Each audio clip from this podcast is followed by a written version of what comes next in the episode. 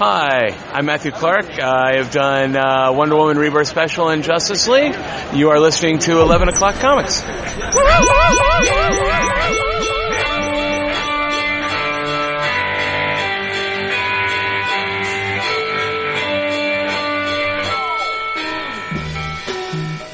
like that. Did it had it.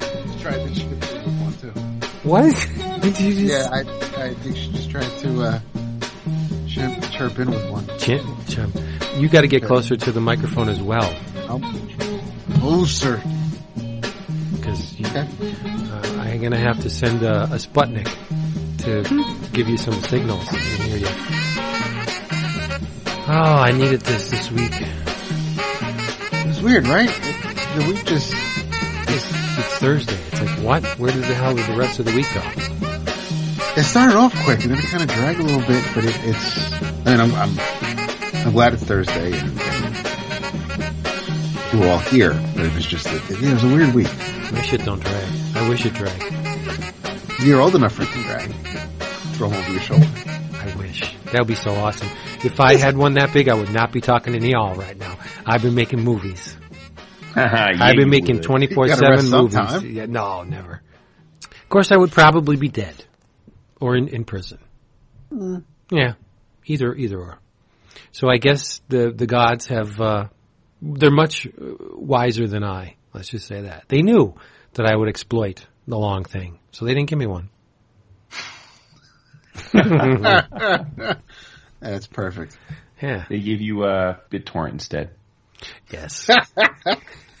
uh, can't climb into bed with a BitTorrent. That's for sure. Yeah, Yeah, No, you can't. I can. You really can't. Laptops, and tablets. I was gonna say, sort of, kind of. Eh. I'd be I'd be more like the the main character in Plastic. Yeah, Be killing people and shit. Yeah, all but I, violent and shit. I don't think I, I don't think your only friend would be a sex doll. It depends on how well made the sex doll was. Like they got some now that are really close to to human beings. Yes. But the one in plastic looks like, you know, Old school. a little bit, yeah, but not so old school where it's just like the, the big open mouth with the flat face and the rest of it's like a Right. balloon. Yeah. She looks to be fairly well made, but not as lifelike as some of the ones we saw in Stern. Yeah, like a real doll. Yeah, that's cray. hmm You know what else is cray? What is correct? That this is 11 o'clock comics, episode 468. Chirp, chirp. And That's my dog. 469. That's the little man. Yeah. Oh, put him, put him on the microphone. Oh, he's, He's eating a uh, he's, he's- eating a porcupine right now. oh, that's not him. That's his, that's a squeaky No, it's toy. a squeak toy. Oh, No, it's a squeaky toy. Yeah. yeah. He gets the grease. And this is 11 o'clock comics episode 469. Yes. And I am Vince B. You are Vince B. I am David A. Price. Savage. And yes, you are. But more importantly, I am all that is good with the world because I am a unicorn frappuccino blended cream. Oh boy. Is it good? I haven't had Oh, one. I, dude, you think I drink that? I don't know. You drink everything else there. No, dude. I don't, dude. I, dude, I, are you kidding? I haven't had a, like a carbohydrate in like two, a month and a half. It's a You think I'm gonna drink. I'm gonna drink something with 70 car, uh, grams of sugar in it. Oh boy, here we go. Now we're counting Not stuff. till heroes. Not till heroes. He's not. Exactly. Or the or or, or the trip down. No, you're not a blended unicorn frappuccino thing. You're Jason Wood, everybody. Woohoo! You see, all the baristas are irate over this drink. Why is that? No. They hate it. They say it's so hard to make. Is it really? Yep. Now, something like that. I mean, with all the the quality control and the testing they do, I would think that they would know that if something was so time consuming. I mean, I know it's limited time, right? But it's it's I that that doesn't seem so well thought out. Like it was Yeah. someone lost a bet, and and that's you know that that's their punishment for for a few weeks. I don't know. It's it's weird. I, that that I think surprises me the, a the bit. punishment will be actually drinking it. or afterwards, maybe. There's milk in even- it, I mean, I guess it's a fruit flavored thing, right? is it? Yeah, I think there's like some It berries. looks like a smoothie. yeah, Ooh, no. Oh, with whipped oh. cream and then some kind of I think it's uh two kinds of toppings, a, a sour blue and then a pink, whatever the pink is. Oh, I thought it was just some kind of coffee thing. No, no, it's one of the like blended. See, if you go to McDonald's and you pay a dollar, then you don't have to worry because it's just coffee. It's just coffee. Just, just coffee. So I get it every morning. Do you love it? It's I no, I, I w- can't say I love it. It's better than it's it's better than other places without a doubt. But yes, Oh, it's, if it- you it just is- did it- stop going to Starbucks. no, I don't. I, I haven't. There's I, I hit up the one on, on on the campus every so often. Um, But and and when we're in the neighborhood, we were at one uh last weekend, so Okay. it's it's it's all good. But you could get three from McDonald's for what you pay for the Starbucks. Three. Well, no, wait a minute, it's hold on, hold on. about I, I don't think that's bro. true. Are you? Uh-uh. Because you're talking about you get a coffee, right? I get coffee from Starbucks every day, just coffee, and it's not expensive. I mean, it's not. It's like two something. For a co- yeah, but okay. Well, what's a Starbucks? What- I mean, what's a McDonald's? A dollar Oh, okay. okay. for a next for a large. A dollar. Yeah. Okay. yeah. All right. Fair enough. Wow, But, uh, you I just mean, shut once- me once down. it's He doesn't want to talk about it It goes anymore. up a bit, but Yeah, he doesn't want to talk about it anymore. And and you know what I want to talk about? I want to talk about what you want? inexpensive comics Oh, and where to get them. okay. There's only one place really. That's Discount Comic Book Service, dcbservice.com, where you can get all your favorite funny books delivered right to your door for a fraction of the price printed on the cover. This is probably the last time you're going to hear this is it. I think so. Um, the list of specials uh, for this month includes from our buddies at Dark Horse. It's the Matt Wagner Grendel Tales Omnibus Trade Paperback Volume One. Now, listen to these names and tell me why you wouldn't order this. Alan Moore, Steven T. Seagle, James Robinson, Rob Walton, Darko McCann, Ho Che Anderson, Teddy Kristiansen, Paul Grist, Bernie Mireault, Matthew Hollingsworth, 450 pages, collects uh, parts of Grendel number 40.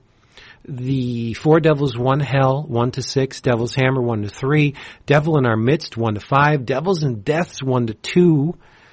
This is an amazing collection, and it will be the first of, I'm guessing, what do you think, Depth 3? Uh, at least. Yeah. So you got to get on the ground floor of these Grendel tales. The cover price is twenty four ninety nine, but that's not what you're going to pay. Nope. You can bring it home for twelve dollars and forty nine cents. That's half off. That's crazy. Yes. From Boom, uh, Mike Ploog, one of my favorite illustrators. This is his finest work, I think. And in addition to Ploog, you get the amazing visuals of Tom Sutton, Herb Trimpe, uh, written by a dude named Doug Moench. It is the Planet of the Apes hardcover volume one. Yes, they were printed by Marvel, but now Boom, whoop, has, um, all things Planet of the Apes and they are printing the archives, hopefully. It is a $50 book. But, nah, because you're smart and you know where to get inexpensive comics, you go right to dcbservice.com. You get this for $24.99. And last, but certainly not least, our buddies at Valiant are launching a new series. It's called Secret Weapons. Everything old is new again.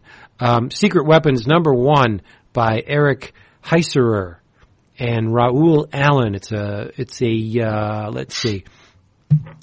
Harada's in here.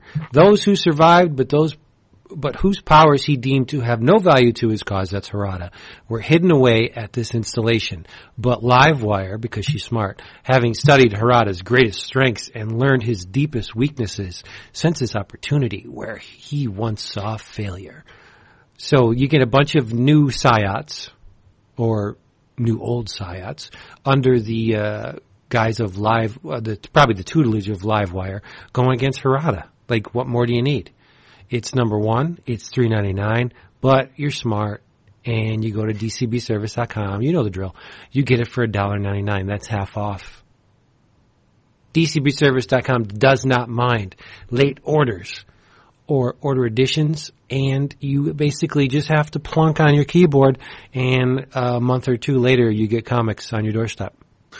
So I, I noticed that um, Was the publishers have started releasing their uh, um, July solicits, so that usually means that it's time for me to get off my ass and get my order in for the current month. So Oh. I'll have that done this weekend. What are you getting?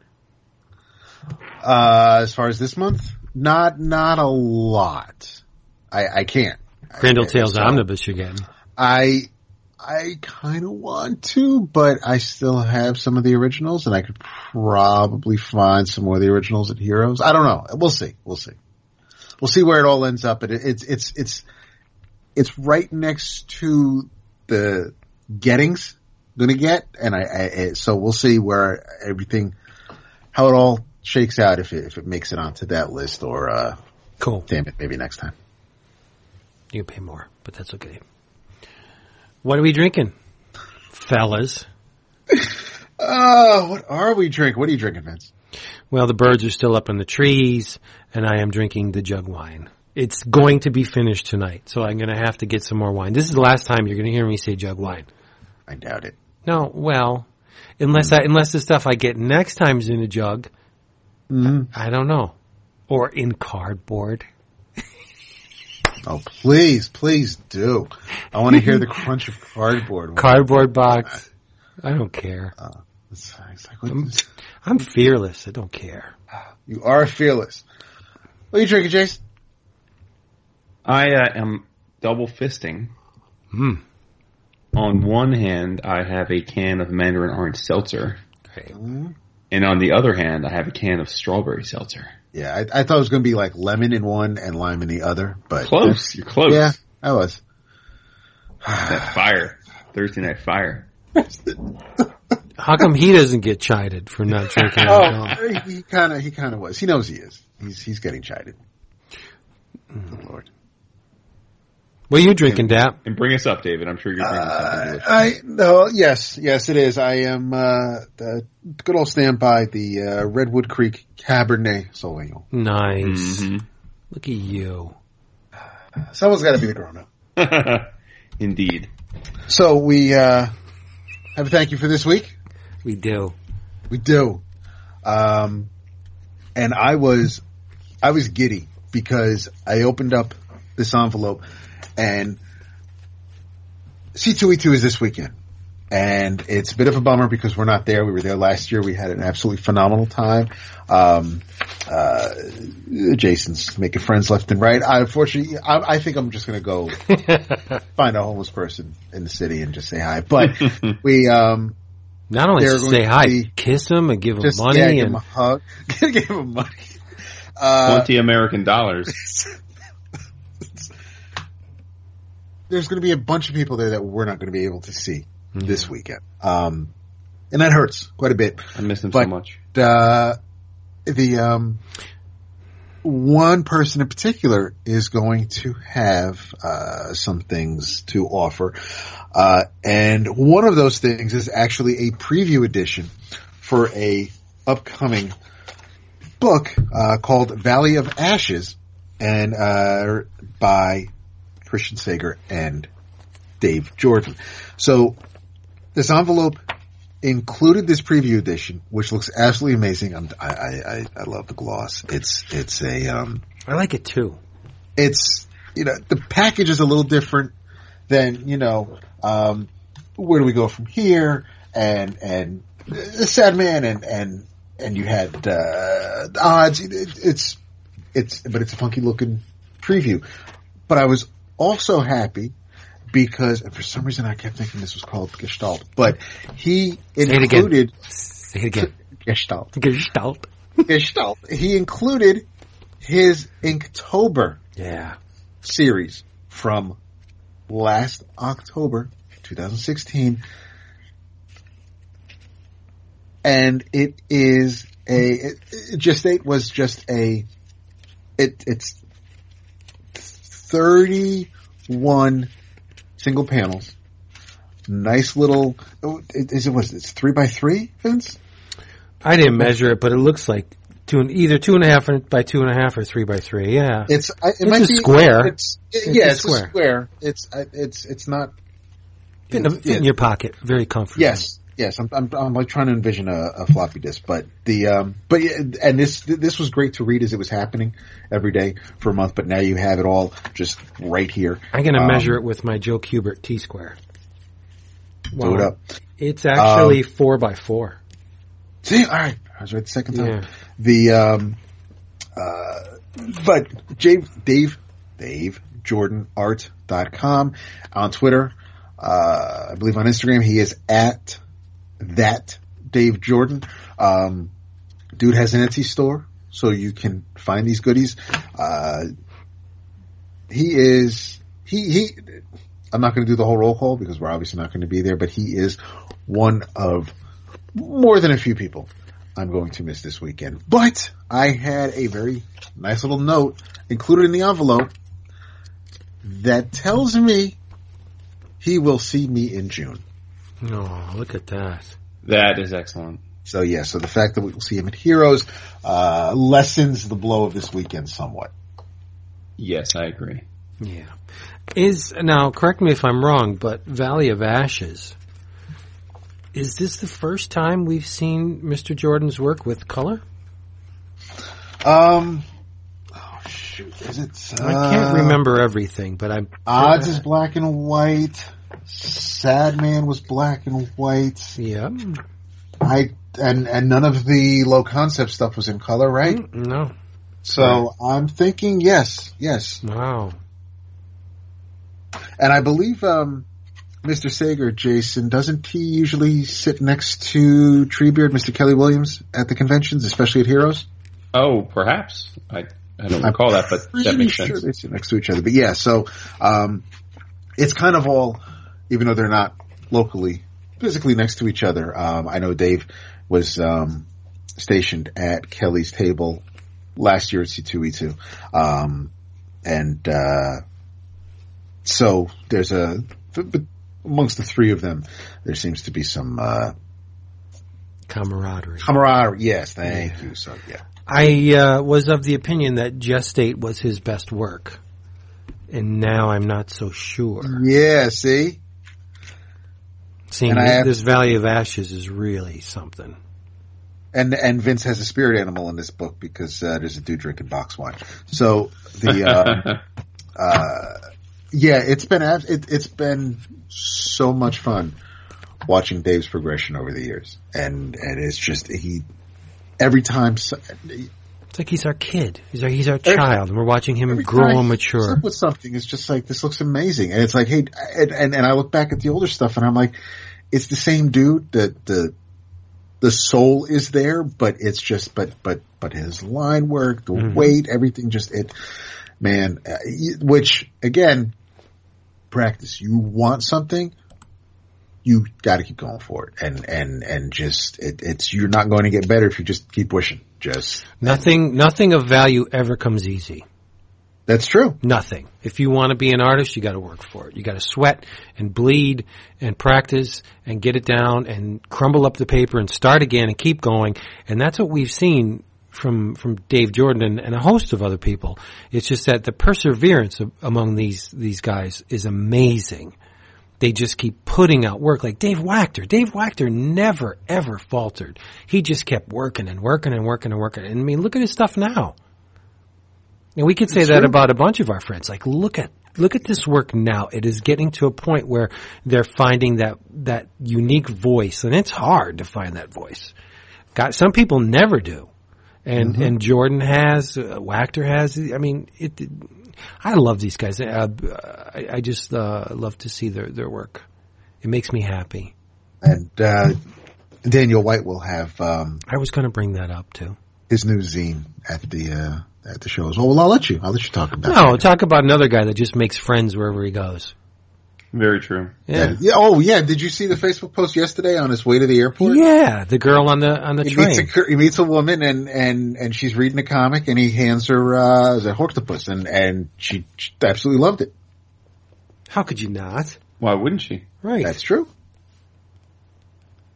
You've got me feeling some kind of way now about C2E2.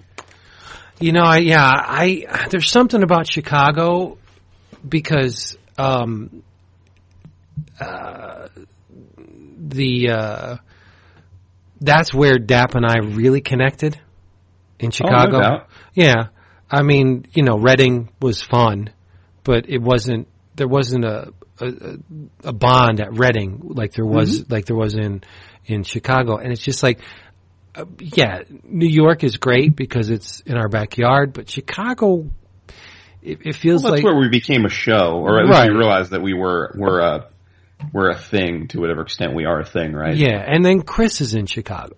So I mean, sure, if if we wanted to, we can get the old gang back together. Yeah.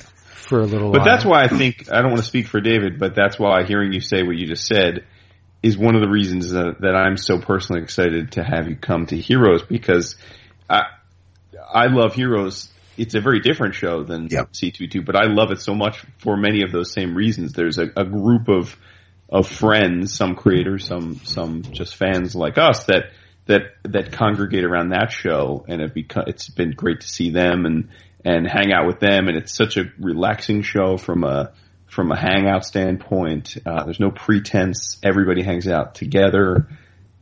So I, I'm excited for you to finally be able to share in that because as much as I'm in this moment sad that I'm missing C2E2 because last year was such a blast, I'm excited about going back to Heroes because this time last year, or more more to the point, two months from now last year, I was super sad that I wasn't going to Heroes. So I, I think it's a it's a nice rotation. In a perfect world, we would uh, have such massive sponsorship that we could go to all these shows. Be Yes. damned, but but uh, that is not the case at least at present. it will be very soon. I, I it, the the um Chicago is Depends on if people check their their their Google Sheets or not, but yeah, it's that is possible. true. Yeah, imagine, Ladies and Um, gentlemen, in case you haven't detected it, that was directed at me. Oh yes, yes. There wasn't. I've been quite passive aggressive about with. Vince this week. I know that's okay though. Perfectly so. Uh, with Chicago, it's it, it, it's very near and dear. Yeah, I mean everything that Vince said, and and uh, C two E two, we were pretty much there from the beginning, and we were there Yes. for for a few years at the start. It was fun while it Um, lasted. Absolutely, and and you know, I, I we don't really see Chris all that often, and it seems to be a place where uh, its location is ideal for a lot of people to get there, and and you know, around especially around this time of year, so it's not um, and and Chicago is also a great place. I even without the convention, I really like the city of Chicago. Me too. And uh, that's Chris rubbing off on me all these years, but it's, Yeah. I mean, it's, it's, it's open, it's accessible. It's, I mean, not that the convention is like near anything like, like say the Javits Center, but at least once the convention's over and you're out in Chicago, there's plenty to do and see. Right. Um, Just don't eat the pizza. and Well, that's No. the thing that C2E2 and Heroes have over in New York for me, which is that it's very convenient and frankly economic for us to stay at my crib and that's fun. But we are, there is a tendency because it's my home and because we're old men to not really treat it like a full-fledged vacation. right. We don't have that extra bit of energy because we say, "Oh, it's been a long day. Let's let's hit the sack." Whereas when we're in Chicago, or in our case, David, in the past few years when we were in Heroes, it is a vacation. We're away, so the Right. whole the whole every minute seems like You we're know- filling it with with with. well, good it doesn't. It doesn't feel like a vacation to you because you're in your own home. right. No, But that's, Even no, if it was a that- yeah. festivities like twenty four seven, you'd be like, yeah, I'm still home. that's but it's be, because it is our our home show and we're not yeah we're we're we're, we're going to a a house at the end of the day we're not going to a hotel it, it feels because of everything that Jason just said and and yes with, with Chicago and and Heroes feeling like a vacation because you're away I mean once you're on a plane and going somewhere but it, that I think is why to some degree New York feels more like work. It's really the only time I think the show kind of feels like a job is when we're at New York Comic Con. Oh, for real? Yeah. Whereas Sure. with the other shows, it's like it's like we're here, we're having fun, and maybe we should or- skip New York this year. that might not I'd be all right with that. I you know just just getting together, just hanging out, seeing No. else who wants to hang. Yeah, and I, I look the at Boston Comic. like New York to me, aside from being with, with all of you, that's different. Roland and you and, and Dap and all our buddies in New York, that's why I go. And the five dollar monster magazines. That one guy always has five dollar. Yes. I mean, and it's sick the books that he has for five bucks. But I mean, so I buy them. But other than that, like, what do I take away from New York? Like, I don't. When we used to go to Chicago, I used to bring m- a, an em, almost an empty luggage just to bring back all the stuff. I don't do Right. that at New York. Well, No. there is an extra thing about New York this year that has me nervous, which is their the, the construction of the Javits has started, Yeah.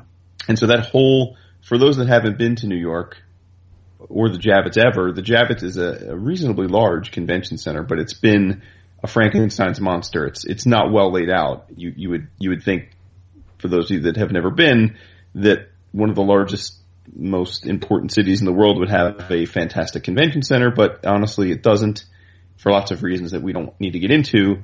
So what the Javits is what, what it is, and it holds a lot of people, but it's very disjointed in its layout. Yeah.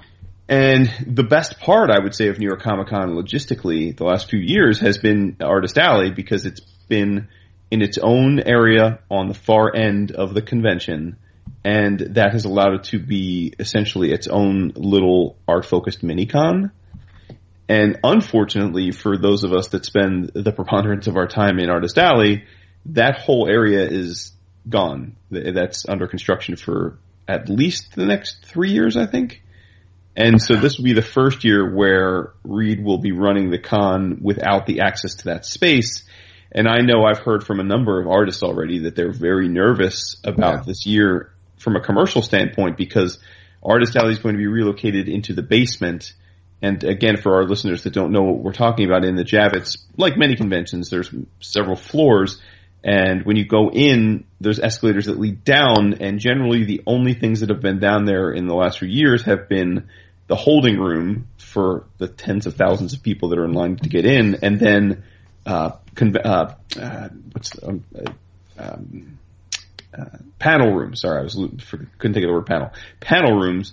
Um, so now some component of that, I'm assuming the room that used to be the holding room, because that's big and open. I'm assuming that's going to be Artist Alley now, and that may be fine because if that's the space, it's a pretty large space and it is open and high ceilings, so it may be fine. But I know that a lot of them are very nervous about that and flow of traffic and that sort of thing. So um, this could be an interesting year, right? It could be a very interesting year. There, there- there's no weekend, there's no four day tickets being sold this year. Um, so we'll have to see how it all goes. We will. Yes. But enough of that. Let's talk about comics. Right. There was a particularly disturbing first issue that hit our inboxes this week from Image Comics that Vince has on the show spoken with great anticipation about for at least two months, I guess, until since we saw the initial solicits. Yeah. And that book is what, Vince? It's a 12 gauge production written by Doug Wagner. Art by Daniel Hillyard. Laura Martin did the color. It is called Plastic. Number one, as Jason said. And it's, it's hella disturbing. Um, it's, it's about a man named Victor who just takes out and just goes to see the the the country uh, with his girlfriend Virginia, and Virginia. they stop at a uh, little convenient market after having sex. They they stop at a convenient market, and uh, while they're there, a bunch of ne'er do wells start making the moves on Virginia in the car, and Victor does not like that at all. Victor has he's got control and anger issues, and he messes up the the men pretty badly. Break uh, broken bones. Um, he uh, jams a, a, a cleaning brush down one guy's throat. After, I mean, before he covers his head with a plastic bag and jams the, the, the brush down the guy's throat, and you can you can feel the dude's teeth breaking, and he's choking, and there's blood spewing out of his mouth. Uh, he rips another guy's ear off. uh, breaks his fingers. I mean, he messes these guys up. Uh, and then he gets he gets back in the car. He's got the guy's ear still on his jacket. Like doesn't even pay it any mind.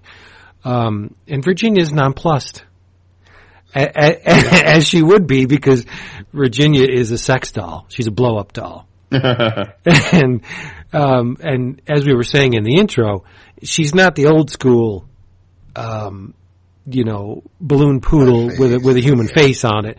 She she's a, a fairly well made. I mean, it, she looks human. Her face is actually kind of attractive, right? Wouldn't you say? Yeah, yeah. She's not as plastic as the title would suggest, but I, I'm guessing the title is uh, due to Victor's penchant for plastic bags. Like he he would she's made of plastic, I thought. either, yes. well I don't know because when the the shopkeeper asked him, "Hey Victor, you know, do you want paper or plastic?" Like it it takes Victor probably multiple meanings going Yeah, on. Not right. was- right. yeah, it, he's taken aback by the choice of paper I think plastic. Is because Victor is just apprehensive. He, he's aware of Virginia and, and, and her condition. So he, he wants to, I, I think that whenever anybody asks him that, it, it's almost as if he thinks they're referring to his girlfriend. Right. And and while he's perusing the stuff in the in the uh, convenient market, the the shopkeeper says, "You know what? Our our credit card machine takes a long time. Why don't you go look at the magazines? You can take some of them out of the plastic if you want." And uh, so there's girly magazines on the rack, but Victor doesn't peruse the girly magazines. He's looking at a Travel Rome magazine where uh, I don't I don't know if he was thinking of taking Virginia, you know, to another country, or you know, he just wants to spend his life with Virginia, and and she's she's not human, she's a blow up doll, but but Victor's actions, uh, because one of the the men that he damaged was the son of one Thaddeus Beliveau, who seems to be a man of of means of power and uh, he sends his goons out, and they uh, one of them is a police officer, and and they uh, capture Victor, and Victor is given the ultimatum: um, you do something for me, and uh, I'll forget about you sending my son to the hospital, and you know, no no harm done, no foul. We'll forget all about it. But uh, the thing that um, Mr. Thaddeus Beliveau wants done is he wants an entire family el- eliminated, and Victor looks like he's going to comply. With- with- for Virginia. Right, with with Thaddeus's wishes. This is a strange book.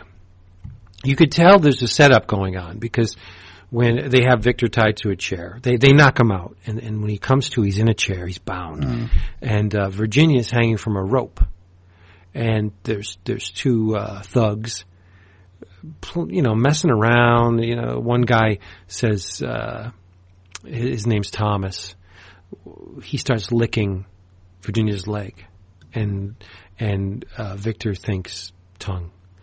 And then uh, he's looking around. He's taking in his surroundings. He sees bait. He sees he he realizes the fact that he's over water. He sees a propeller. So I'm guessing all of these things are going to like this. This He's Tom, people's names. yeah, this Thomas guy will definitely lose his tongue at some point in this series. I think you're right. Yeah, you could tell it's, it's just being set up. That propeller is going to come back. He's going to probably decapitate or really mess someone up with the propeller. So uh, the thing is that Thomas has a history, or not Thomas. Uh, uh, Victor has a history. He was uh, for ten years or more. He was a government black ops agent with a with a top secret security clearance, and that's what Thaddeus finds out. That's one of the things that he uses as leverage to make Victor do these these the murder that he wants him to do. So we've yet to learn all about Victor. We've yet this is just a glimpse. I mean, this is the first 15 minutes of the movie called Plastic. So it's all introductory, it's just all set up and and it is it's it's amazing that this something like this could be a series, right? It's just disturbing. I'm shocked. Yeah, oh, it's disturbing. really shocked, but but I am I am pleasantly surprised. that uh, the series exists because even though Image has a wide range of outputs, I, I don't. I, I, I was about to say I don't know that they get this depraved very often, but that's maybe that's not true. Maybe the last thing we saw this Raw was happy. Mm-hmm. Yeah. Or what was that? Um, the book in on the Skybound imprint about the the crazy doctors. Um, I'm drawing a blank on that. I know. I, I can't think of the name. But but all in all, I mean, I, I think it's it's a great start. I, I really like Daniel Hillyard's art. I, I think it's um, for- that's fantastic. yeah, it's it's very clean, very stylized. It's it's in the zone of Chew. If you're a regular reader of Chew, this book will not be uh, visually strange to you. It's more detailed than Chew. Yeah, Well, it's thi- not this book isn't a comedy though. Right? I think it's pretty She was funny. an outright comedy. No, no, Vince, it's it's not. You don't think it's funny? It's not funny in the slightest. No, I don't think it's meant. I don't. I don't think it's meant to play funny at all. I think I, obviously Victor is touched or something. I mean, something happened while he's he's he he he's seen bad things. He's done bad things, and, and he went away for two years. And his girlfriend, who he cares deeply about and allows him to ride the HOV lane, is made of rubber. So there's and That's plastic. not there's, funny. There's no, it's it, well, because it's not presented funny, and he is obviously very serious. It's not like he's not. He didn't. He didn't. um It wasn't a, a, a Jerry Lewis slapsticky kind of way Right, of, of right. him taking out these guys. He, Chew is played for laughs. It's it's it's by design a book meant to make you laugh. This book was not meant to make you laugh. I think there are I- comedic elements to the absurdity and depravity of it, but I don't think it's it's meant to make you laugh uncomfortably. I th- I To- to see. I I got to disagree. I think this book is black humor at its best.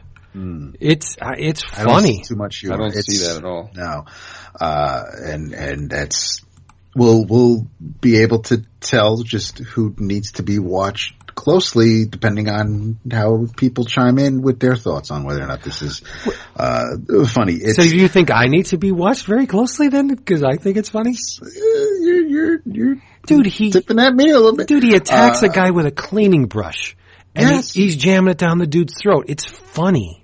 See, that's, I think the way it's presented would determine whether or not it's supposed to be funny. It's it's Uh, a very explicit book. I mean, the violence is they, there's no hold, holds barred with the violence. it's not really exaggerated. I mean, yeah, he rips somebody's ear. It's it's not like it's it's it's entirely. But see, when Some of these, some of the things that happen in this book could probably happen. I mean, he's obviously he, he has special training, so him ripping someone's ear off, I, I don't think is is that far outside the realm of possibility. There's no, but the fact that when he comes back into the car, he's wearing it. That's funny.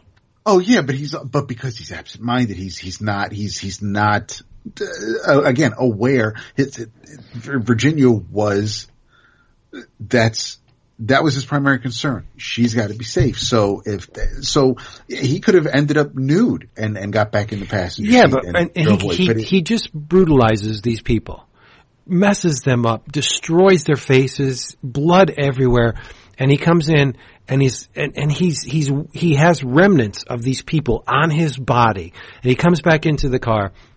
And Virginia has the exact same face that she Yes. had before, and he's like, "You wanna already?" It's- like it's- it, it's- and you could see down her scenario. throat. You could Right. see. I think I think it's I, I view it if I'm it, to me this is written to be like an absurd over the top schlock horror film where because it's so crazy and over the top there are moments of uncomfortable humor embedded in it because it's absurd and absurdity can be funny. Right. But I don't think this is written to make you laugh. I think it's meant to tell a story that's disturbing. I, I, Yes. I, Chew is absolutely written to make you laugh. It's a comedy book. there's nothing cartoony about this. The physics in this book are pretty much real. There's nothing that that that goes, um, you know, there, there's no safes falling out of the sky landing on someone's head. There, there's really nothing in this that's that that made me chuckle at no, any it, point. well, I well then I must I have know, I- problems because Well, I read this thing. problems, but we know that you're you're on you're, you're on a little bit of a different level. Yeah, Now, no, the, the- just like the dead possum in the first panel, when when the, you see the squeak, the, the, the like the car's rocking, Right. don't come knocking, Yep. and Right. in, the, in the foreground there's a dead possum, and it, Yes. and it looks, and you could see the tire pretty mark. much looks like they just ran over. That's funny to me. Okay, and then Uh, uh, thank you. All right, dot dot dot to me, but it's it's there's my. I, I'm not I, saying it just doesn't play as funny at points. no, I'm not right. I think I don't it's know. a comedy, is all I'm Again, again, I can't imagine what was going through the minds of the writer and the artist when they were doing this, whether they wanted it to be funny or not. All I'm saying is, trickle down. I'm at the bottom of the chain. I'm reading this. I think it's funny. And that that does not surprise me. It does not surprise me that, that that you would see this because I mean, knowing knowing your love for you know Ash vs. Evil Dead, knowing your love The- for right, certain Bruce things. Campbell could play Victor. Yes, he very well could. You know, that's an interesting comparison. I was lo- I was loath to make it because of my my being on record of, of not enjoying the Evil Dead and Well, being that's because you're, in the, in, you- you're just in the minority crazy. there. Yeah, you're crazy. Well, I get it, I get it, but but what I'm saying there is I did think of that comparison that because I I, I guess people find Evil Dead funny, and I guess part of it is supposed to be funny. Yeah, but But I found, I didn't laugh once when I watched it. I didn't. But I think. I, I, I think what makes what helps make Evil Dead amusing and Ash and, and Army of Darkness is Bruce fucking Campbell because of his delivery, because of really his, his name. expressions. It's just he's that's what look watching him and and I mean whether it was whether it was uh, Jack of all trades or or you know, anything that he ever did with any of the Raimi properties or even his his What about- cameos what about Bubba Ho-Tep? in Raimi Spider-Man. Exactly, yes. Yeah. So there's there really isn't. I mean, even on that what whatever the hell uh, burn notice. I mean, there there whenever he is on a screen, you're you're waiting for him to react or say or do something, and and he just kind of exudes that kind of attitude where you're not everything is really serious. But I didn't get that. Victor has just some. He's he's stern. He's he, he doesn't have dead eyes, but there's nothing that I find that I I I I, I really it would be uncomfortable if I heard Victor try to tell a joke. Just in these few pages that I got to know this character, he doesn't come across as somebody who would be um, whimsical or witty. I don't know. Uh, see, I don't see that. Like he's talking. Also, no, no, it, it, is no, but but he he's talking to to um, Virginia, and he's like, well, just about the donuts. You know, Right. you- I, Yes. don't, I don't know. I, you know, not everyone enjoys cream filled. Like he's just he's not detached. That is that's and that's I mean and and yeah if, on on your if you didn't know at the time that Virginia is a doll then that you know you that would just be a conversation but knowing you know the whole double entendres and everything yeah, there are it's so it's written so the writer is is throwing these little jokes in there but it doesn't necessarily mean that that Victor's mindset is is He certainly does enjoy beating the shit out of these guys. yes So I did a quick scan, and Image Comics did a little interview with Doug Wagner for the launch of the book. And in the midst of the Q and A, Doug says, "We're calling this a dark romantic comedy horror." And I think you can see why the only word anyone's used so far is weird. So, So I- they're I think this basically covering all the discussion- bases. Yeah. yeah Right. This discussion does illustrate that it is probably something that defies genre by by design, mm-hmm. and so depending on how depraved you are, you may find it Yeah, not right may find comedy, it funny. and Yeah. others may find it a little a little more on the disturbing, frightening side. But either way, I I don't want to lose sight of the bigger picture, which is that. I enjoyed the first issue and absolutely will continue to read it. It's five issues to be a five issue miniseries, so I'm in. Yeah. uh, I, I I absolutely adore the Andrew Robinson cover. Um, I, I don't know why. I just, I mean, even with the damn brush in his hand and, and, and the, the, the smile, it just, it, there's something about this cover that, that I'm just, I can't take my eyes off of. Uh, It's gr- it's great. there I- were, I love the overlay The uh, Yes. the document overlay in the back. That's that's really well. It's not in the background. It's it's in the foreground and the back. I, I think it's great. my my only um the only the only nits I really have. Um, I know, I know, it was bound to happen. I, I- although you know, I'm I'm like as I'm reading it, I'm like that would have been it, it when when we meet in air quotes Virginia for the first time when when we lay eyes on her. I I wasn't keen on the panel placement because it's at the bottom of the. It, it wasn't on the reveal page. It was on. It, it it's it, depending on where you're turning the page, that it, it kind of gives it away. Um, and uh, I mean, it's not as bad as you know, Spider-Man unmasking in Civil War, but it's it's a um, that caught my eye, uh, and I get it. You know, we're going to move the story along, and and these are the things that you really shouldn't get hung up on because it's pretty self-explanatory that that this that that um, homeboy is is pretty connected, but he's got Victor's you know CV in his hand, and and it's like that was I, I I'm sure we were going to find out, or we just should assume that this dude is pretty connected, and nobody says no to him. Well, and he's got he money. gets his way, right? Exactly, but it's just it's it, it- that was just a little too fast. Just, just so that, I mean, obviously we, we, we need it. It's like Jay said, it's five issues and, and, you know, but that's, that's not the important thing. Who this guy is, isn't, shouldn't be where you're going to get so hung up on. Just, just, Right. this is how it happened. We're going to keep going. What's that thing he was playing around with in the one scene? Is Was that, it a golf club or, I, uh, I think it's like an Irish thing, isn't it? Like a oh yeah, yeah, yeah. But I don't know what, but it's solid gold. yes, So I mean, he's dripping with money. yes. And this Yeah. also reminds me a lot of Invincible, the art. With um And I was going to say Bodenheim with, uh, the nine, it's, it's some, in some spaces. It's So, are you saying that I, I didn't notice reading the comic, but I think you're right. It's, it's a gold shillelagh. Shillelagh. Ah, Thank me damn you. shillelagh. It's on my desk because I'm terribly, terribly Irish. so A shillelagh. he's gonna beat the shit out of somebody with that thing.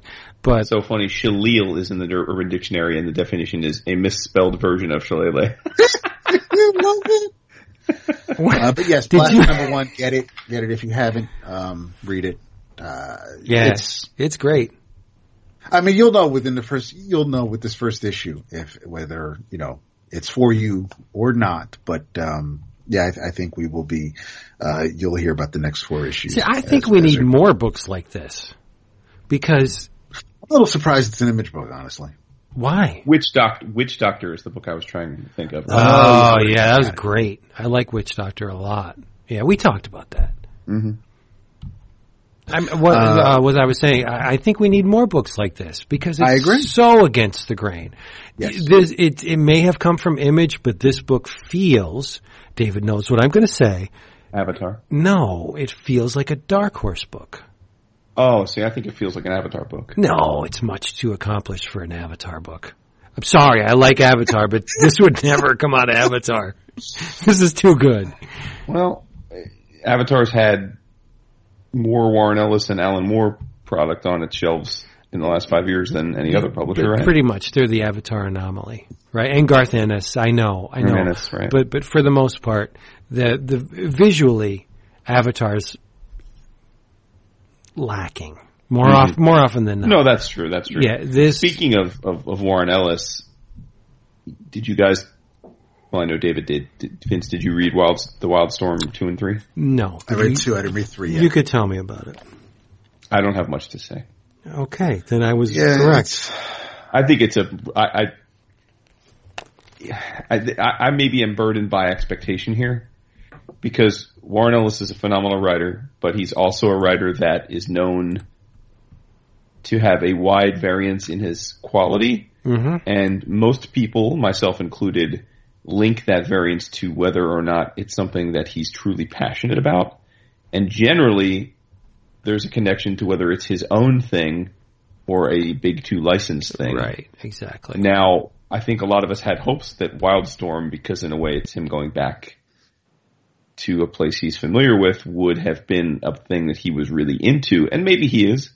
I, I, I don't, I'm not in the, I'm not in the, the man's mind, so I don't know where his head is at here, but I, I've read the first three issues and it has been a slog. It is a book of people sitting around having conversations. Yeah, that's and what I- it is word balloon after word balloon. And when I think of Wildstorm, in all of its in its best moments and its worst moments, I don't think about talkie books. Right. Exactly.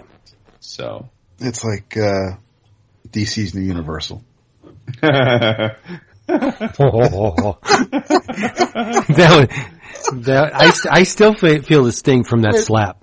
with slightly better art, but Yeah. it's oh god that fucking thing. Um, no, I, I read the uh, I read the second issue and I felt it uh, a little better than the first, so I was somewhat optimistic with the third. Um, and I started, I turned to the first page, and then you mentioned uh, plastic and redneck, and I said, okay, well something else just came up then. So um, I didn't finish. I didn't. I barely started redneck, but I um You didn't say DC's new Universal, did you? I did. Yeah, because it's not. It was, it was Marvel. Right. Right. That's why I, this feels like DC. No, he's saying this is Oh, gotcha, gotcha. version Right. of- I got, okay, I'm a little slow on the uptake. I got But it. I'll- you're still you're still thinking about the plastic. It's all good. Yeah. Th- That was the highlight of my week. Plastic. Uh, well, it's time You didn't read Redneck yet, Vince? I thumbed through it. I think the art is breathtaking. It's great art. It's totally up your alley, the art. It is. It is very much. And Donny Cates is the new It Boy. It seems he's got this, and he's got God Country, and uh, I enjoyed. Re- I enjoyed Redneck quite a bit. It's strange. There seems to be this. Comics are have these strange cycles, and now there's multiple books now that take place in rural Southern settings Yep. and have Yeah. some kind of quirky twist. Uh, this being the latest, join the bunch, but there's Moonshine with our man Risso and Azzarello, and then there's, there's, uh, I mean, there's a bunch really, but uh, Southern Bastards, uh, I would be the best of the bunch, although it's The also one- the probably woman- the straightest. What? The the one with the zombies. The um the most recent oh, one uh, that's coming. ca- uh, Cannibal. Uh, Yeah. carnivore. Can- carnivore. No, cannibal. Cannibal or carnivore? Cannibal. cannibal. Yeah, it is right, cannibal. Sorry, cannibal, which we, which I really enjoyed the first arc. Yep. There's uh, but yeah, yeah, which is yeah, there's Southern Bastards. So yeah, there's um, Mm-hmm.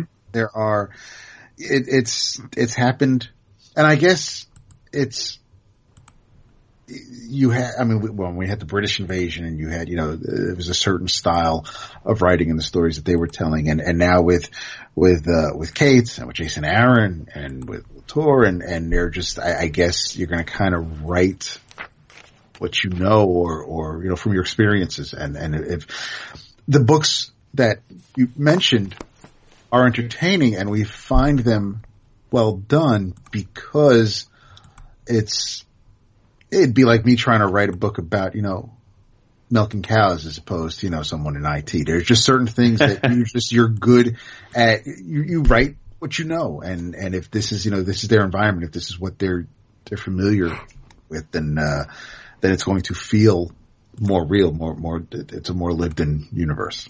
Hmm Well, I don't want to get too into Redneck since Vince hasn't. Oh, that's gone in okay. yet with You it. can you can go deep. No, it, I'll just touch on the premise, which is largely people could find from the solicit, but you never know with some of these books, especially the indie books, if if people read the solicits or know what to expect. The the premise is is straightforward. Uh, it's it is a rural setting, and in this case, in Texas, if I'm not mistaken, and there is a home full of uh, they're a quote unquote family, but they're in essence a group of vampires of, of exceedingly old age.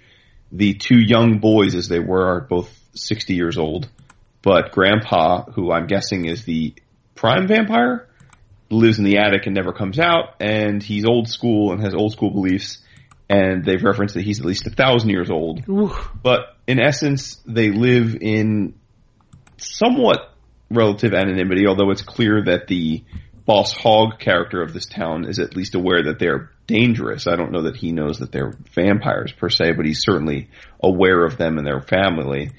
And as any teenagers would have it, they're sick and tired of having to hang out at the house all the time and hide out. Oh, and I should mention, it's clear that they're not drinking human blood. They're all drinking cow's blood. Uh, so they're they're making a conscious choice. Yeah, I saw that one panel where that's Right. It's pretty clear. Right, and Grandpa is not feeling that, but I guess they, they, they, we don't know much about Grandpa yet. We just know that he lives in the attic and he's old school. Uh, so I'm sure his, he'll have an arc, but, uh, the two boys of the family are understandably bored and fed up, so they decide to go into town for a night on the town, and dad is very worried because he- he just doesn't like the idea of young, wild boys going out in the town and getting into trouble given that they're vampires and that things could go tits up. And as you might imagine, I won't get into details, but things do in fact go tits up very quickly. So what happens from there is anyone's guess because we don't find out in the first issue. But I liked it. It set up a very interesting uh, circumstance. You can see how the first arc will play out. A little bit of Hatfields versus McCoys, as as Vince astutely noted, the art is right up my alley. There, there's a bit of a James Harren vibe to it, I think. A Little Rumble. bit, yeah. Definitely with the face, the way he the, the, he draws people, like people's faces and the like. Yeah. Very cartoony. If if this was a race, lips, big be, lips, long faces, that sort of thing. Yeah, he'd be running behind James Harren, but still in the race. Oh, uh, well, sure, sure. Yeah. It's only the first issue that we've seen of the guy for sure. I'm, I'm with you there, but, but, uh, no, I liked it very much. I think that uh, two, two very good first issues out of the image factory this, this week. Image-O-Rama. Mm-hmm. Always a pleasure to, to write that. No, I, I like the cover a lot on Redneck. I, Yeah. I, I think it works very well. It's it telegraphs exactly what the book is about. Um, and I'm I'm going through it, and I I like the you know the the panel where he slits the the cow's throat, and it's it's the art's very brushy. It's it's it's like I said, this is tailor made for Jason, like God Country and Redneck and, and Cannibal. It, they all fit a similar mold. I don't know if that's calculated on the part of Image, but it or or happenstance, but it's it's all occurring at the same time, like Jason said. So there there seems to be a a subgenre of Image where we get southern southern gothic Right. Southern, Horror. Southern fried gothic seems to be the new, the new hotness. No, this is it. It, it looks very good. I'm I'm going to read this uh, as soon as we uh, wrap up tonight. Nice. Yes. Dap, what are you reading? Oh man. Uh, well, I know nobody read the first part of the button. No, I didn't yet. No, I did. Oh, you did? I'm looking at your list right now. Oh, there it is. Yes, you It is did. on there, my Yeah. friend. Yes, I it didn't. is. I didn't read it. But if you'd like to talk about it, go right ahead. Don't Oh, uh, don't do you please. Um, You you- now you finished Reborn, Superman Reborn. yeah. So, all right. So we'll talk about that real quick. Um, Yeah. Well, not real quick, but we'll get into that. Well, for that's tonight. good because I'm not reading that, so fill me in.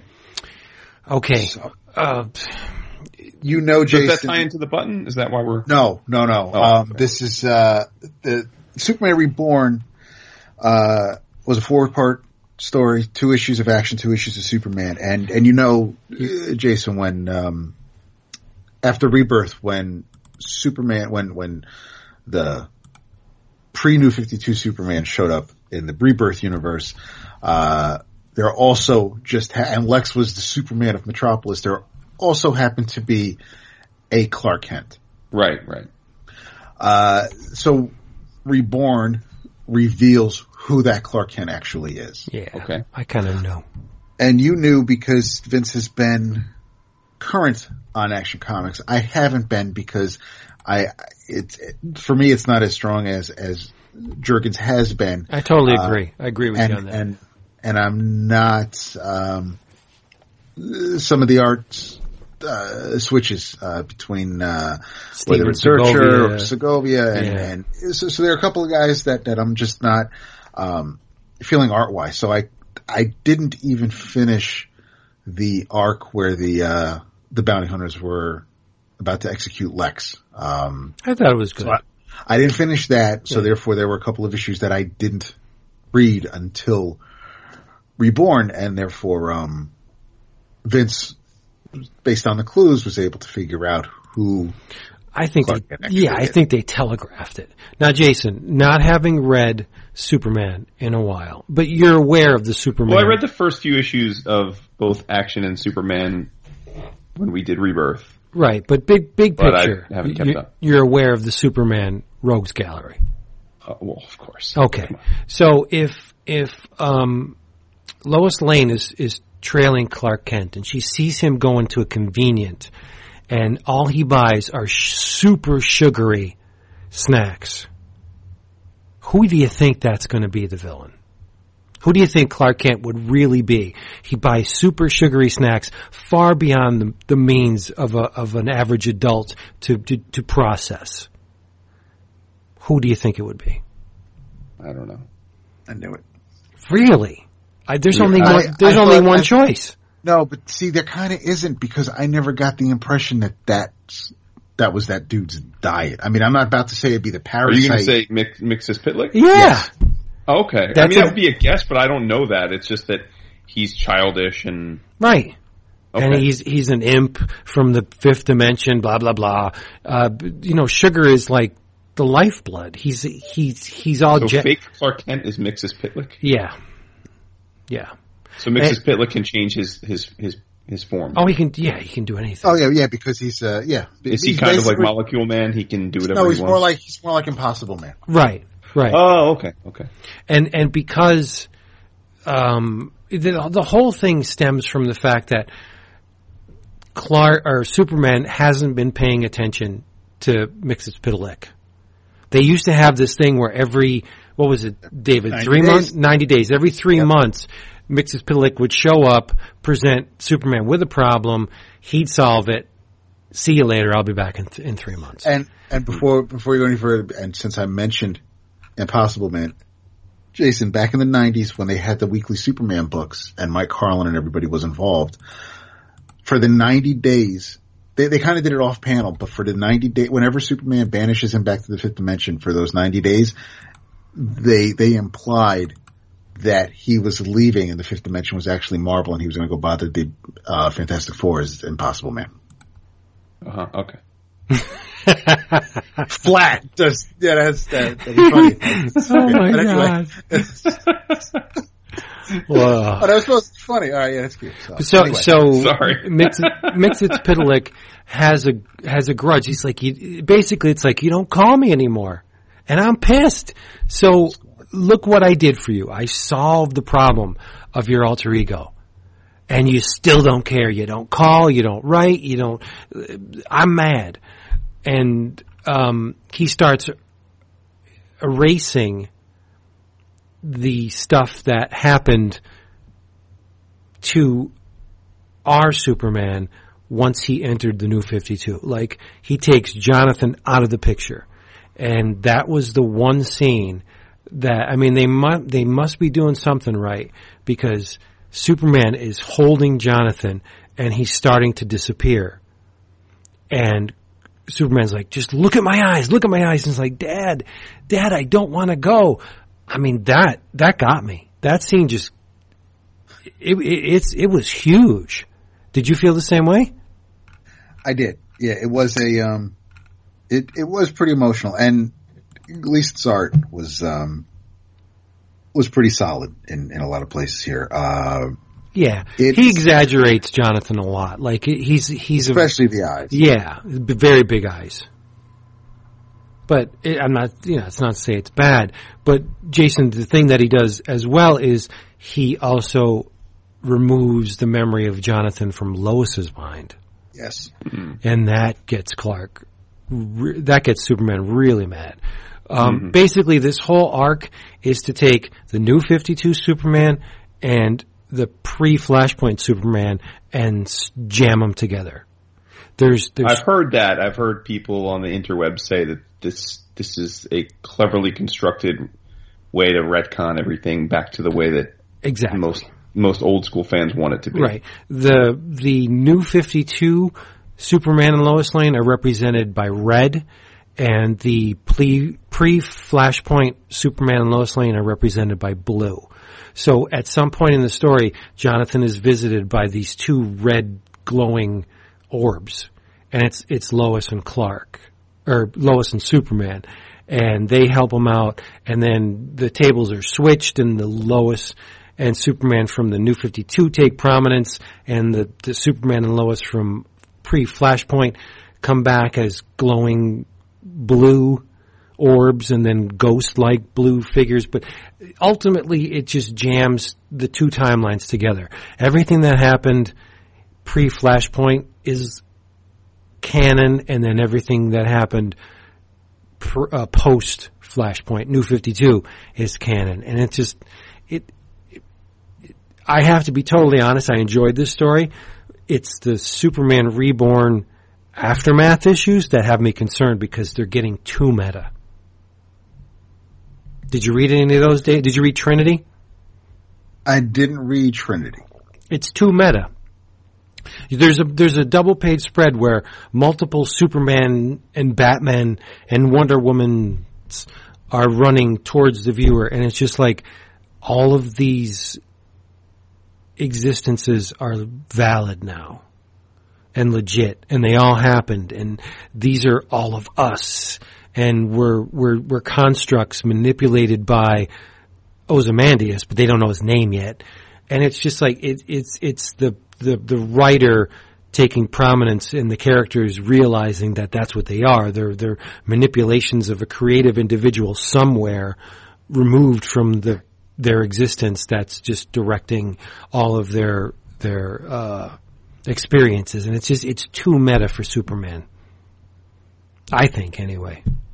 I, I'm enjoying it, but I enjoyed all of Reborn, but it's the it's the uh, the aftermath issues that just they're starting to grate that the nudge nudge wink wink we realize that this is all just a fictional construct and the writer is Ozymandias and he's manipulating all this stuff it's just it's getting a little bit too heavy handed I think The um, do you think so the part that concerns me uh, are the cops. I'm Well- not sure about. Obviously, um, Granddad isn't Bernard isn't what he seems. Uh, you had issues with him from the very beginning you you were tuned into that guy from the get go you didn't like him yeah, not so much the granddaughter. no the grandfather yeah Yes. Uh, and it's, I, I'm guessing it's tied in with Bessie and the milk. And, and there's just certain things that it's, it's, but yes, so she, um, and in, uh, in Superman 21, um, 20 and 21, Batman and Damian stop by. Um, Yeah. apparently Batman doesn't eat pie.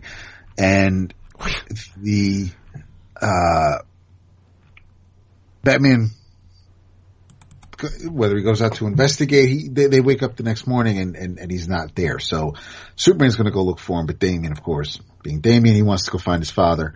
Um, and he's always having Jonathan tag along. Um, why wouldn't he? basically, well, th- he's Superboy yeah, but so, so, so Damian's using him and, uh, just because that's the type of character he is. They end up, um, at the, the there's a, the, the county fair. Um, huge octopus is, uh, is attacking everybody. The cop is like, okay, yeah, use your eye beams and blast some Superboy. And he's like, no, my father doesn't want me, you know, to, to, to do any harm. Um, Superman tries to save everybody, but Superman kind of, he, he, he thinks he subdues the octopus with a giant Ferris wheel, or with, the Ferris wheel. And, uh, he's like, all right, well that, that's that. And, and he's, he's tended to and we'll have, um, Star Lab come and, and everything will be fine. But the octopus lashes out and hurts some of the fairgoers. Uh, and the town kind of turns on Superman for a bit because Superboy's reaction was to blast the octopus and, uh, and stun it into submission. So Superboy kind of saves the day and, and the, the, the people of Hamilton County kind of praise Superboy up a little bit while, uh, while, while not being too pleased with, uh, with Superman. Um, Well, that's because you know this all ties into I don't know what issue it was, but remember it was right before the Eradicator entered the picture when Superman and John went to fight that big sea creature. yes, This, Yeah, it does this, this, this is the same thing. because there's a footnote. I think it's uh, like back in issue not not not two or something, but It yeah, might be uh, three, right? Let me see. No, because three's Eradicator. no issue two. Two. Okay. Yeah.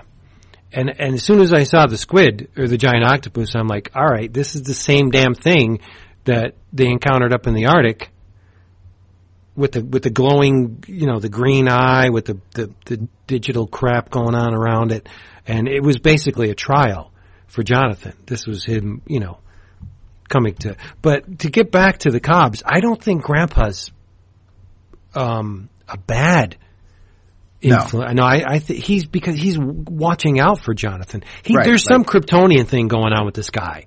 He's either he's either a remnant of the the uh, the fortress, like one of one of the uh, the the the robot or the Well, constructs. the Eradicator became, well, what what what the Eradicator became from, because Yeah. he was originally back in the day was was one of those not servants, but yeah, he was basically the the walking library, letting right. he was going to tell Kal what Krypton was all about, and then went crazy and decided to turn Earth into. But but if you're reading between the lines here, and uh, um, um, amidst all the stuff that we're saying, the the gist is the Superman books are great again.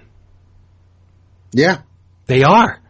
Yes, if yeah, that's that's the takeaway. After all this, the ups and downs, whatever we weren't thrilled with, um, it it's it doesn't come close to all the the really good things about. The Yeah, my expectations for these books have been far exceeded. I could not have hoped that the Superman books would be this good. My fear is in Superwoman and Super Sons and all of the secondary books with the Superman Reborn aftermath. Like this is, it's in every one of the super titles now. See now, I'm I'm way behind on Trinity. I'm behind on Superwoman, and I have the third issue of Super Sons, which I'll probably read after Red Yeah. Trinity was kind of a letdown because I mean initially I th- it, I thought it had a very strong start, but that story that um Jesus. holy mackerel Holy Andy. shit! I thought I, I actually thought I I had my finger on the mute button, and I thought I pressed it. Oh my god. I didn't know I was right under the microphone. I'm peeing, brother. But the uh, the first arc of Trinity, which was uh, done by let me get the credits here. Oh, and they're at the end of the issue. Wouldn't, wouldn't you know it? Um, Manapul. Uh, Francis Manapul did the art and the cover, and th- this story is basically whatever happened to the Man of Tomorrow. It's just a it's just a, a reworking of that story. Yeah, it's poison ivy in the place of the the alien plant thing, but it's Okay. basically the same story. You know, No, it's, it is. you, uh, Oh, I see. Okay. it- interesting. imitation is the uh, For the man who has all that. everything? Yeah. Yeah, I'm sorry. What did I say? Whatever happened to the man of tomorrow? Oh, no, yeah, no, yes, you did, yeah. no. For the man who has everything, it's it's Yeah, I, I it- know what you meant. it's essentially the same story. Mm-hmm. Um, but the thing that that I'm just a little worried that they're going to milk this Superman Reborn thing into all of the secondary titles, and it, I, I don't really think it needs to be done because they, if you remember that they mention the red energy when the new 52 Superman with Kablooey, oh look, the red energy goes into Lana, and it's like, yeah, because you have a whole book of that over in Superwoman. You know, it's just like they're they're trying too a little too hard to link all of the books. That if you read Superman, you read action. Well, you know you got to read New Superman and Superwoman. And okay, it's a business, I get it, but I don't think that this story. No, I'm contradicting myself.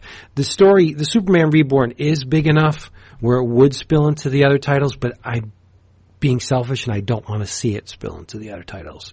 I want that to be Ah. a, a Superman action thing Right. because they're, they're great. Those books I'm are they're so good. I mean, it's and and they're. I tend to think that Superman and action kind of go more hand that that that they're they're more of a one-two punch than Batman and Detective. Yeah, they are. I, th- they're those are two. I mean, yes, it's the starring.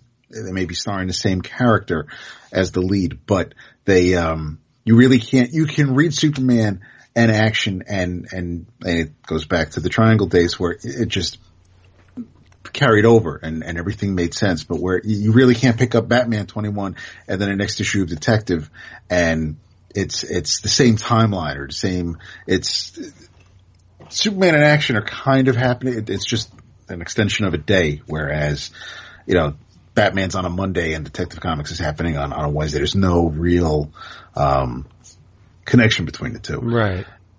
The, if, uh, if I was editorial at DC, I would issue a mandate where there cannot be an issue of Superman or action, Batman or detective or Wonder Woman without Batman, Superman, and Wonder Woman appearing at least for it, has to be um, maybe a page, maybe a half page, but they should touch base every friggin' issue because the thing that was so successful in the Silver Age for Marvel was their universe was so cross pollinated. You would read Fantastic Four and you would see Spider Man swinging in the background, right?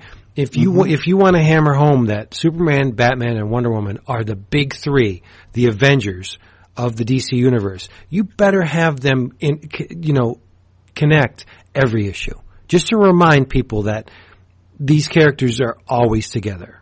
They are they are the they're the Trinity. They're the big the big guns of the yep. DC universe. They should always be represented in uh, each other's books.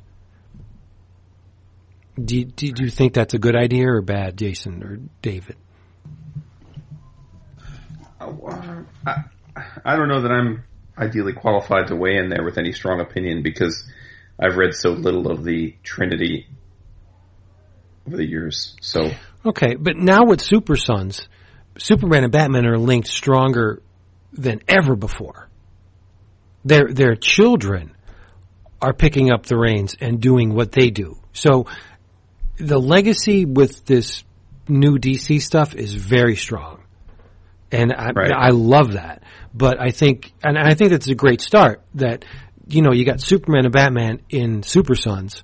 You got Jonathan and Damian appearing in both Superman and the, you know, the Bat books. Like, keep that up. Get, the, you need to cross pollinate because that's what Marvel has, I think, over DC is that all the books are connected. I mean, for for better or worse, you get the whole picture in in a lot of the Marvel books. Where in DC, you're just get, getting like a shard of Superman, a little bit of Batman, but now they're they're making this push where everything is friggin' connected, and that that could work against them too. I'm just playing devil's advocate. I like it, but for some readers, maybe seeing Superman pop up in Batman is not exactly a good thing. Well, I'm. I don't understand how it could be not good, but you know. I mean, I'm, I'm, you know, an old world's finest fan, and I, I think I, I like the.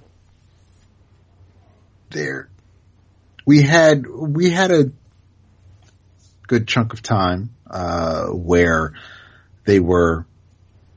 No, Batman created Brother Eye. Batman had an out. He he had right.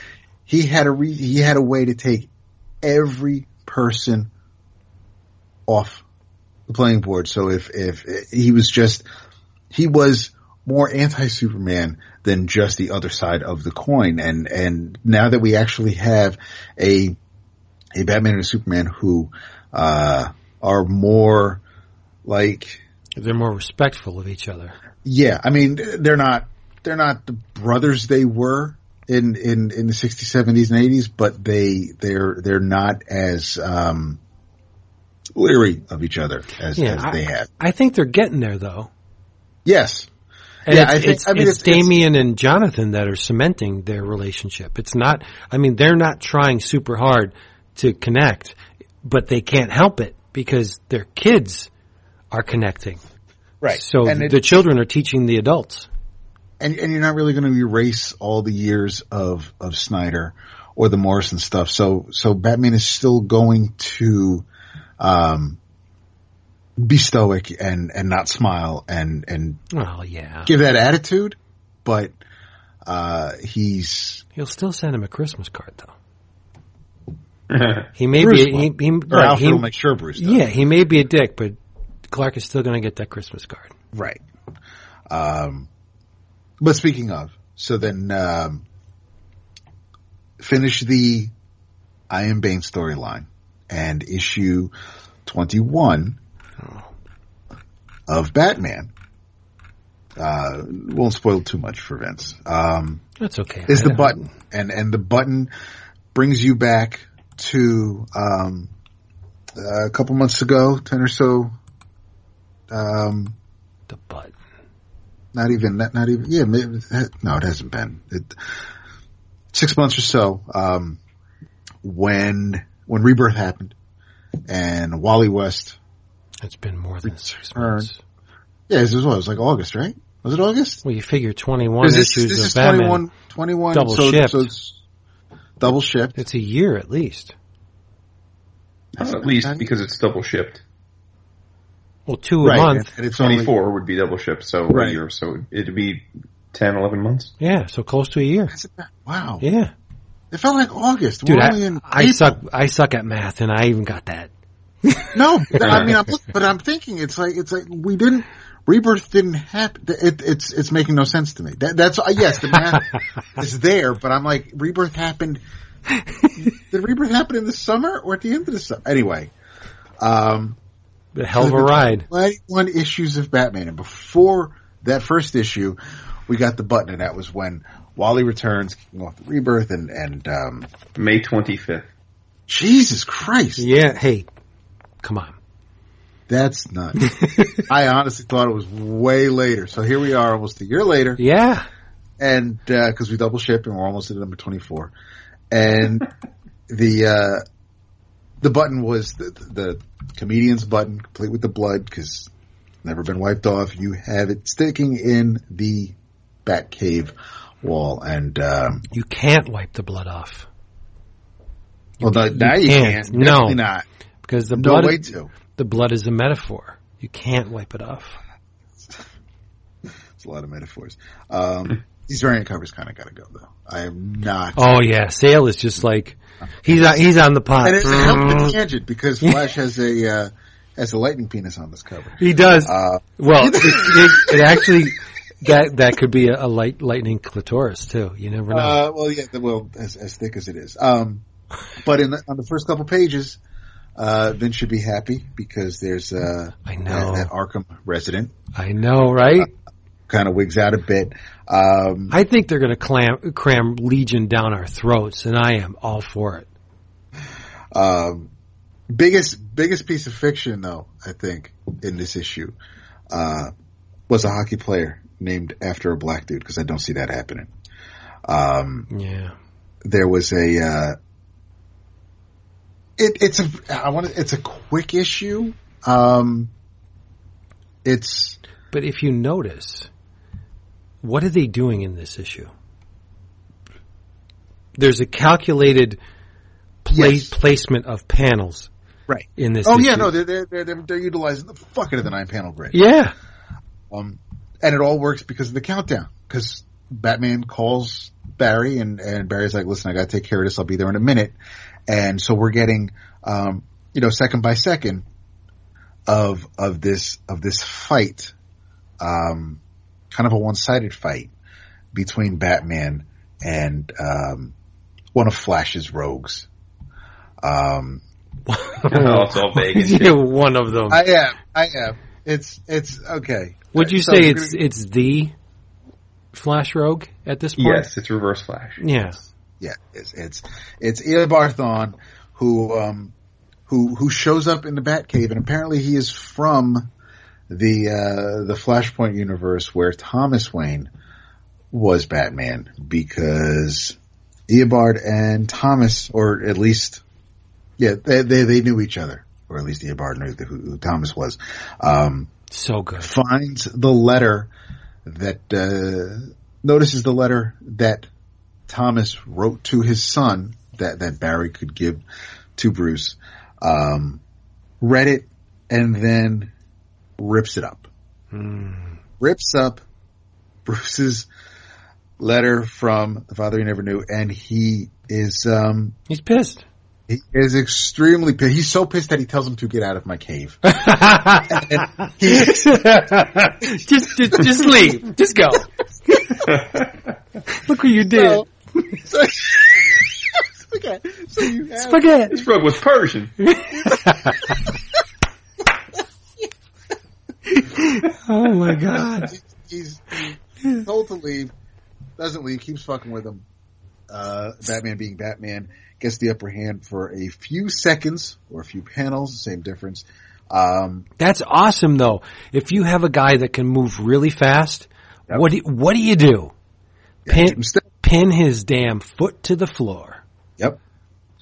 Um, so that, uh, so he's like, listen, you know, I'll, um, you, Reverse Flash tells Batman, you can't win. You have to know this. You cannot win. And Batman says, I don't need to win. I just need 11 seconds because that's, we have 11 more seconds because Barry said, give me a minute. Um, Oh, so and good. he uh they they they keep fighting we're past the minute and um batman is uh is knocked out uh pretty severely uh, I knocked the fuck out. and and and and so reverse flash finds the button disappears Just bzz, and just disappears off the panel um a few seconds go by he comes back yeah. and says that he saw but while he's saying he saw god half his face is burned off um he is he- I'm telling you, that's a Zappa reference. He God, is- God, I saw God. That is from Uh, Lumpy Gravy. I got to talk to Tom. I, I can see tom doing that uh oh that must be the ck influence I don't. I don't think Tom's using Zappa and Batman, but okay. Wh- Why do you say that in such a derogatory tone? I'm not saying it in a derogatory term. No, yeah, you did. In a matter, You of, did. in a matter of fact Th- way. th- there, there was revulsion in every. I don't there think. was that- it, yeah. It was matter of fact. It was you Okay. are you are unfairly besmirching my character, sir. Okay. Um, so, so Reverse Flash shows up, falls to the ground. While that's happening, uh, Barry shows up because he was trying to. Um, there was a there was a hockey fight happening at the beginning of the issue, um, where our long lost Legionnaire knew something bad was going to happen at this hockey game. Someone was going to die. Um, so Flash stopped by the stadium to see if he could lend a hand, then comes to the Batcave, um, hoping he's not too late, only to find Batman laid out and um, kind of uh, the skeletal remains of Reverse Flash lying on the Batcave Yeah, floor. he's messed up. And uh, we are continued in the Flash number 21 on sale in stores next week. Yeah, it's smart to link Flash and uh, Batman. I'm sure that Flash doesn't sell as much as Batman. Can you unpack that for me? what do you mean? What? Well, I'm asking, what do you mean by that? What I mean by that is, in terms of sheer numbers, elevating Flash for two months or three months or whatever. Oh, you were speaking purely commercially. yeah, Good just in, in commercial Okay. I terms. yeah, it's pretty smart. their histories or but like but that. no, it is it is very smart considering that the whole Wally Barry thing with the button. It needs to Flash needs to be a part of the storyline. So yes, it works in terms of the the creative aspect, but it also works really well if you're telling this story and you got to go read Flash. Who's not going to read Flash after this issue? Right. Uh, I, I I, think- I am. yeah, I, I know he's our buddy, and and we do a lot of glad handing when it when it's our friends, but Tom is he's he's on the precipice of greatness with this thing. He's hit. He's hitting it. We didn't. Um, since we talked about the the button, I, I hadn't read the end of the Bane arc until today as well, uh, and I thought it was dope. I Yeah. I don't have a lot of history with Bane. Uh, I read the backbreaking stuff and a couple appearances here or there. I guess I saw him more in um, Gail Simone's book, uh, Mhm. the Oh, uh, Sin- uh, Secret Six. yeah Secret Six. But I thought the end where Bane is going through Arkham trying to get to Batman, and he is taking out Soup Batman's rogues gallery one by one and entering the 36 chamber style where each room there's a new villain ready for him. And somehow they all have their stuff again, but I'll put that to the side. And Bane makes mincemeat out of everybody. Everybody. Scarecrow is different. You just, you name it. There's just page after page of different Batman rogues getting taken down by Bane as he's Yeah. on his That was- unstoppable quest that to get was- to Batman. 36 chambers done right. In, in, in no, in, in, uh, counter, I- counter yes. the st- stinking Iron Fist that the RZA Now, did this. I was. Ugh. I That was two and a half amused- chambers done wrong. Yeah, the, the, the 1.5 chambers of, I, I was I was am- amused by how long it took Bane to get through some of the inmates of Arkham. Um, because you do have a clock. There is a there is a count because because it's taking all night. He, he starts like evening the night before. Um, it's uh, it's 12 a.m. It starts, and it goes through until uh, most of the next day. It's Mhm. it's, but it's you know there, there's some. I love the fact that you know we see Black Spider again. Um, yeah. you know, he takes on Man Bat at 102, and then he comes across Zsasz at 243 in the afternoon. And then, I, however long that took, he takes on Mad Hatter just about 430. So, I, I'm guessing it takes a while to, he's, he's maybe he's resting, may, maybe, you know, I don't think, I don't think the Mad Hatter is going to, you know, last 90 minutes against Bane, but for what I, but so I absolutely love when we see, cause it's not, he's not just, and that's, if, if it's all happening, if there's six panels on a page, and he, it's just Bane versus six separate dudes, if you're reading that, panel borders and all, you just think he's just going through them lickety split. But the fact that, that, that Tom is telling, is, is giving us a time, a, a clock, uh, it, it, it paces it more deliberately. And, and, and by the time Bane gets to Batman, you know how long it's been, how long he's been Right.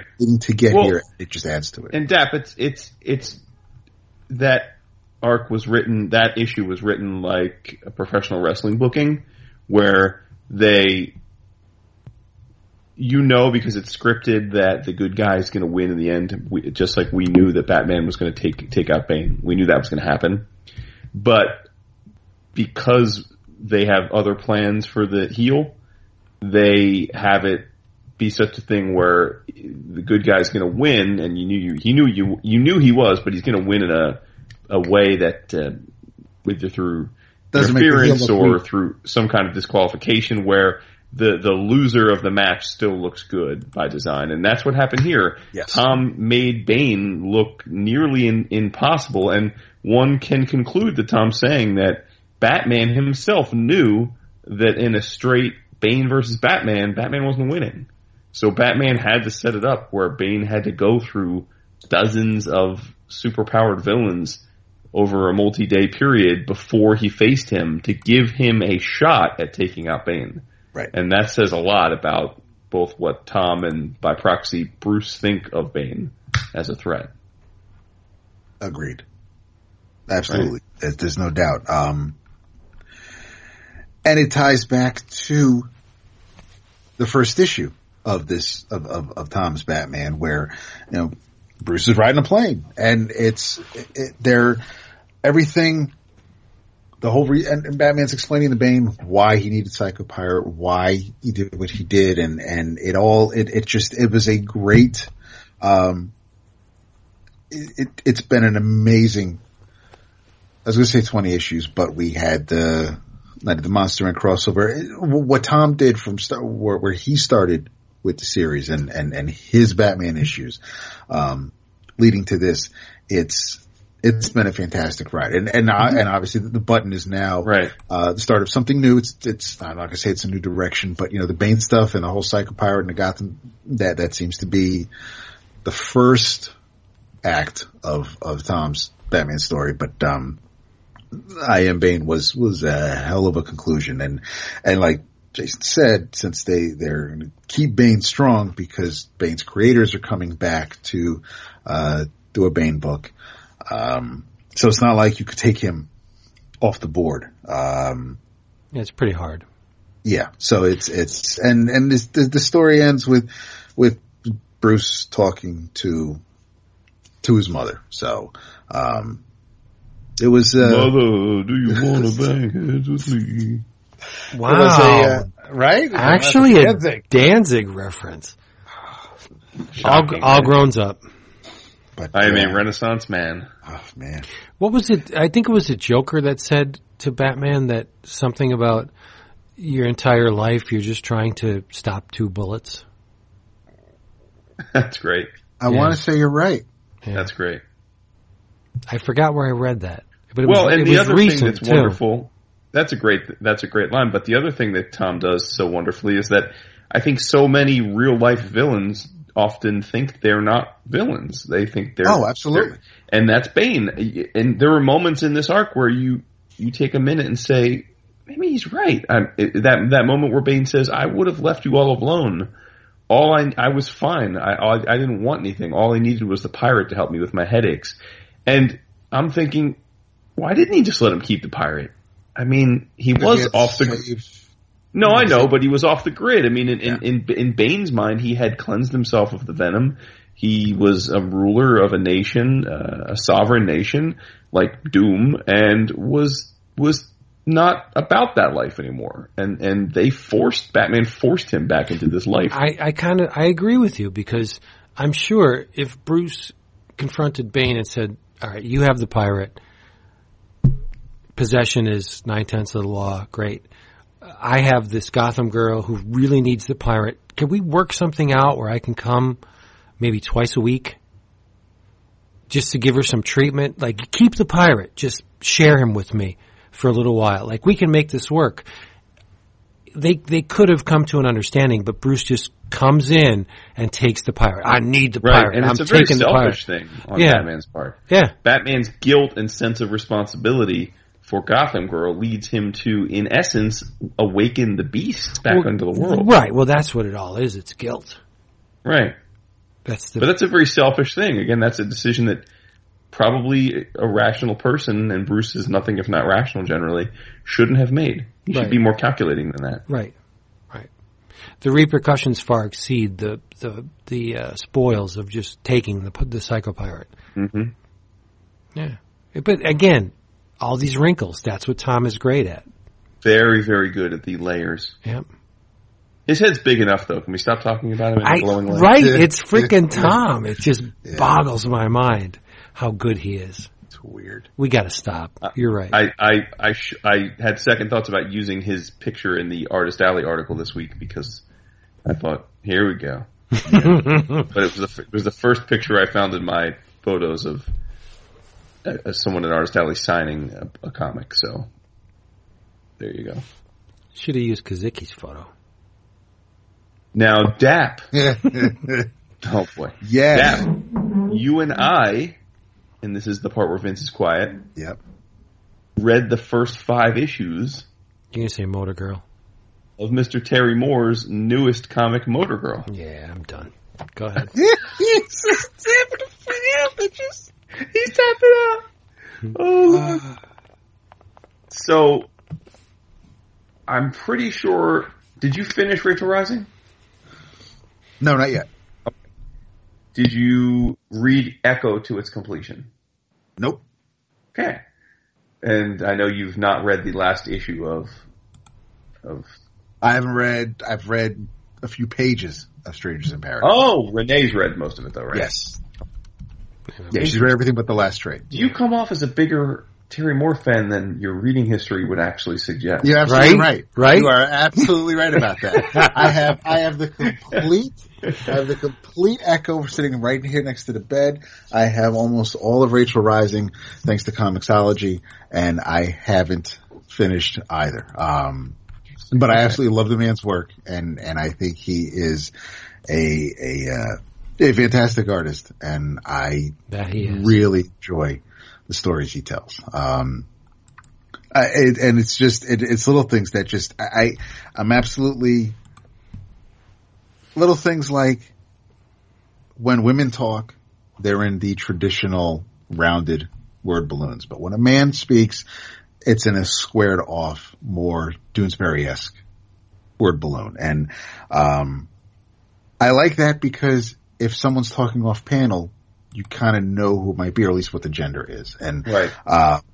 there, uh, but the the attitudes and and the uh, the personality he gives the characters, um, and, and Robin as well, his wife. They uh, it, it's you you don't it, it's it's not they're not empty calories. You're not you're not just reading it and then putting it down and and and forget. They don't they don't just live on on this page and and you forget about them. They're you, you're kind of all of his characters. You, you tend to they they live long after you could. Oh yeah, I read Rachel. Rising, and you can talk about. Uh, someone will talk about some of the characters from Echo. They'll talk about Francine, or they'll talk about Katchoo. Now they'll talk about Libby. They're they're just and and and they're he he does something with his characters that that I think very few uh your creators can accomplish. Right, right. Now, Vince, I know you have issues with Terry Moore. I, I never understand that, but I know you do. It's fine. Uh, I, I, I think this, this book is, it's clever in that when it was pitched and that first cover comic, that first cover art image is of the, the lead character, uh, Samantha with her buddy, a giant, uh, gorilla. Um, and it certainly evoked Art Adams to me at first. Um, and yeah, and and now the interesting thing here is that we very quickly realize that it all is not what it seems. The gorilla is a figment of Samantha's imagination. Samantha is a mechanic at a um, a- Scrap yard. A scrap, thank you, on a scrap yard, um, uh, way out in the desert, and she's a loner by design. She is a military veteran of great accomplishments, serving three tours of duty, uh, and she, by her own admission, came back from that very fucked up. She's got crazy PTSD to the point where she's deeply mentally ill, and she has this gorilla that is her best friend, and so in essence, she fully, almost, almost, I guess, in essence, being paranoid schizophrenic or something. She, she, or psych, psychotic. She sees him as a real thing and speaks to him and and interacts with him all day long.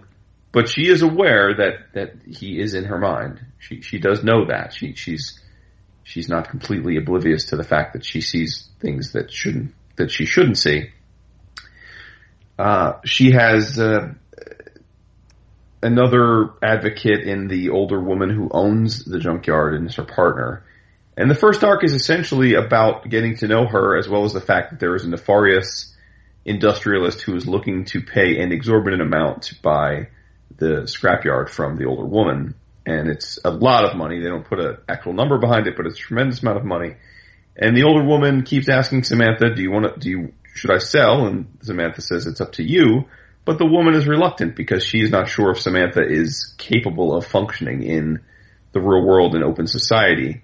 So she's, she's, she's sitting on her, her hands rather than making the decision. And as is often the case in this type of story arc, the, the big, the big bad, the, the buyer is, is, is getting more impatient and starts trying to put some pressure on her to sell. Uh, which is where we see that Rebecca is in fact a, uh, I mean rather Samantha is in fact a total badass. She, she makes quick work of the, of the, of the, of the bullies that come to try and force a sale. Now the twist here, and I'm not quite sure where we're going with it. We know very quickly that the gorilla is a figment. That's that's not up for for debate. That that the gorilla does not exist. But Samantha also starts seeing aliens, UFOs landing, and she goes to the point where she's repairing the, the UFO, and she's interacting with a, a, number of aliens that look a little bit like the Great Gazoo. They're they're yeah. little cute aliens. They're they're they're they're almost too cute. If I have a criticism of the book so far, is that Terry drew them to be very cute, um, and it's odd to me. I, I don't because the book doesn't feel comedic or cute in that regard, but but right. no matter what, she sees the, the, aliens are depicted as these cute little guys that befriend her and, and come to trust her, and she essentially becomes their go-to mechanic. And we're not, well, at least until perhaps the end of the arc, we're not sure whether this is another figment of her imagination or whether they're real. And by the way, she is not sure if they're real or a figment of her imagination. Now, David, what do you think? Do you think that we saw enough in that last issue to to make a definitive conclusion?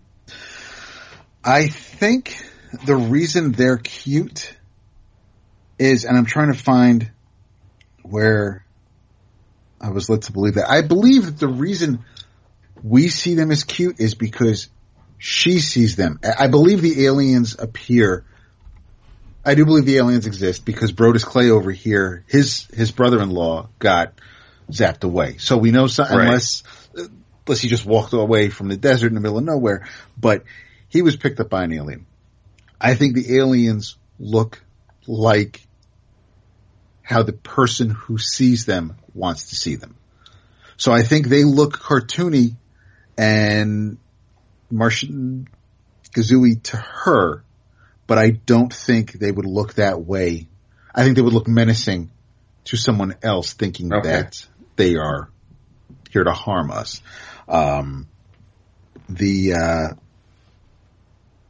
it's, it's, it's very apparent that the, um, it, when I read it the first, the first issue the first time, I read it quickly and I thought when Libby showed up to see Sam and she asked for something to drink that, not that Mike gave her the, gave Libby the drink, but that she, she was talking, she was obviously talking to Sam, but I thought she, she phrased it in a way that she was kind of having, you know, she was telling Mike, talk some sense into your girl. And, and obviously that isn't what happened because as, as they're walking through the living room and Sam is talking to Mike when, and he's sitting in a chair, when Sam turns to talk to Libby, we see the living room again and the chair is empty. And it, and then obvious, it's way more apparent. It really, you really know that it's all in her mind when she's at, in, in the, um, in the hospital room, uh, talking to the doctor. And, um, but yeah, I mean, between, um,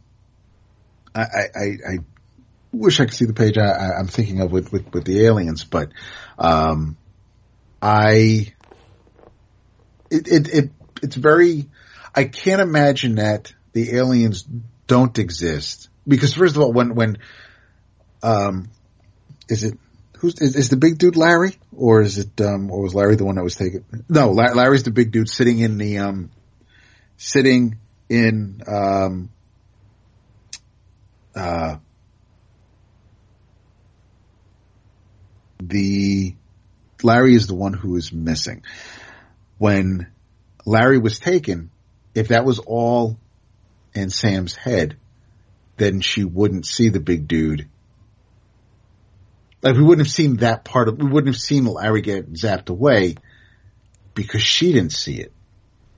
So that all happened right, without I agree. her being I think there. that's right. I, I, I think the aliens are real, right? Because they did capture Larry, and they did it in a scene that was completely off panel from anything involving her. And and this and and the big bad, the the the person who wants to buy the the scrapyard, uh, he is obviously aware of things beyond our planet. So um, he knows there's life out there, and it's it, for him to go through all this. I don't think the aliens would just be uh, a figment of, of anyone's imagination. So, um, yeah, I, I, it's, I think, you know, when, when he, um, when he goes to lunge at her and she does the whole thing through her head and, and, uh, she, um, she ends up knocking him the fuck out. Uh, it was, um, yeah, she is, she's, she's been fucked with and she has, uh, she's definitely not all there. Um, Well, that's a given. I mean, Yeah, she's, and- she's aware of it. she is she's definitely aware of it. Libby is aware of it. Libby is trying to. yeah, Libby knows that the scrapyard is good for her, good for Sam, but um, knows it's not the best thing for Sam. So she's she, she's looking out for her as well. Um, and I, and I noticed in the the back of the second or third issue that there's a slight Strangers in Paradise connection because Libby is actually is it Francine's aunt, but she- she's um or Katchoo's, but she's she's she appeared in Strangers in Paradise, so um, the the the, un- the characters, the stories that are are, are somewhat um, connected. The uh, I'm I'm going to keep reading it. I I would love to say that this is going to be the one that I you know finish as it comes out, and and I don't let this pile up, and then it's just another Terry Moore series I didn't finish. Um, I do want to finish Rachel Rising though because I, I, I love the hell out of it for the first dozen plus issues, so I, I need to finish it. Um, but this was, and this, I don't want to say this, it, it doesn't look rushed. It just, it does, and it doesn't look unfinished. It's not as, um, it's not as detailed or, uh, Right. I would say he's. I- It would be a misnomer to say he's working more loosely, but you are right in that there are fewer lines on each page. Yeah. And from what I can tell, that is by design. He does Yeah. try and tweak his style a bit with each series so that they stand on their own visually. And I think this one is the simplest of the of the four of his series so far. I will say that uh, I'm with you. I'll keep going because Terry's earned that from me. But I, I, I, I'm not enamored completely with the story so far. I I feel like the whole we have property on an Area 51 and Big Bad wants it and we're going to try and force you out. I feel like a lot of that has been done before. Now, granted, the PTSD angle and the visions angle is is is the hook, uh, but I, I'm I'm five issues in. It's it's it's the I'm I'm not pulled in like a tractor beam as I have been with Echo, Rachel Rising, and Strangers in Paradise. Uh, but I also haven't disliked it, so I'll keep going. But it's it's it hasn't fully hooked me yet because I'm not quite sure where we're, I'm not quite sure what the story is yet. Mm-hmm. I got. Just, just the aliens. I, I, I it, it, for some reason it bothers me that they're so cutesy. I, oh, I I'm with you. I am absolutely with you. I, I saw them and I'm like, that's not, I'm not, yeah, I'm not really, um, totally not sold on them. But we, we shall we, we shall see. Yeah, I'm going to find that, that, the page where I, I, I honestly thought that, um, that, that, they gave me the impression that, uh, cause I think, uh, did someone say a description of one? I'll, I'll find it. it. It's been five issues. I'll definitely find it.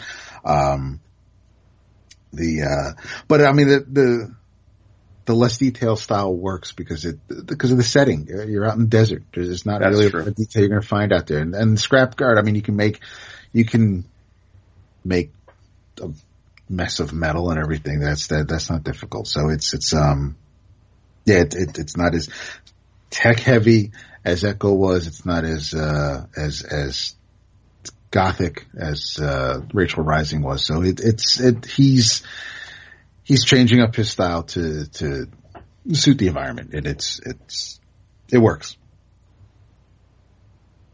And Vince will love it. Back to you, Vince. Ah, what do I have for you? You got something that you told us to read What did I from say? Avery Hill Oh, about a boy, a strange planet, the urge to step out of boundaries and explore to fly, to ascend. Well, I guess I'm doing that then, huh? Uh, to, David is uh, describing. Let me get it up here. Yeah, get it up because uh, we were uh, very fortunate to be given a preview copy of Avery Hill's Goat Herded, one word, Goatherded, by Charlo Frade. And it's um, it's an it's an exercise in minimalism, I think. It's a very um, it's a unique work. That that's not saying much. What what exactly is it? It's when when we first we see the creation of a universe when this thing opens up. You you have a could be a sun. Uh, it's it's very expressionistic, and all these things converge into a planet, and we're shown a human form inside of a cube. It's very strange, uh, and the landscape is is fairly barren. There's there's many different landscapes in this thing, but wherever a human is imprisoned in this cube, there appears to be a flower within the vicinity. Did you notice that? Yes. Okay. Um, and and one human being, they're naked within the cube. They are. It's, it's like a gelatinous cube. Uh, one one human being, redheaded man, is getting his bearings. He's looking at his surroundings and he sees uh, all these flowers and he sees the sun and he presses against the the the, the boundaries of the cube and uh, he presses a little bit too hard because he gets removed from the cube.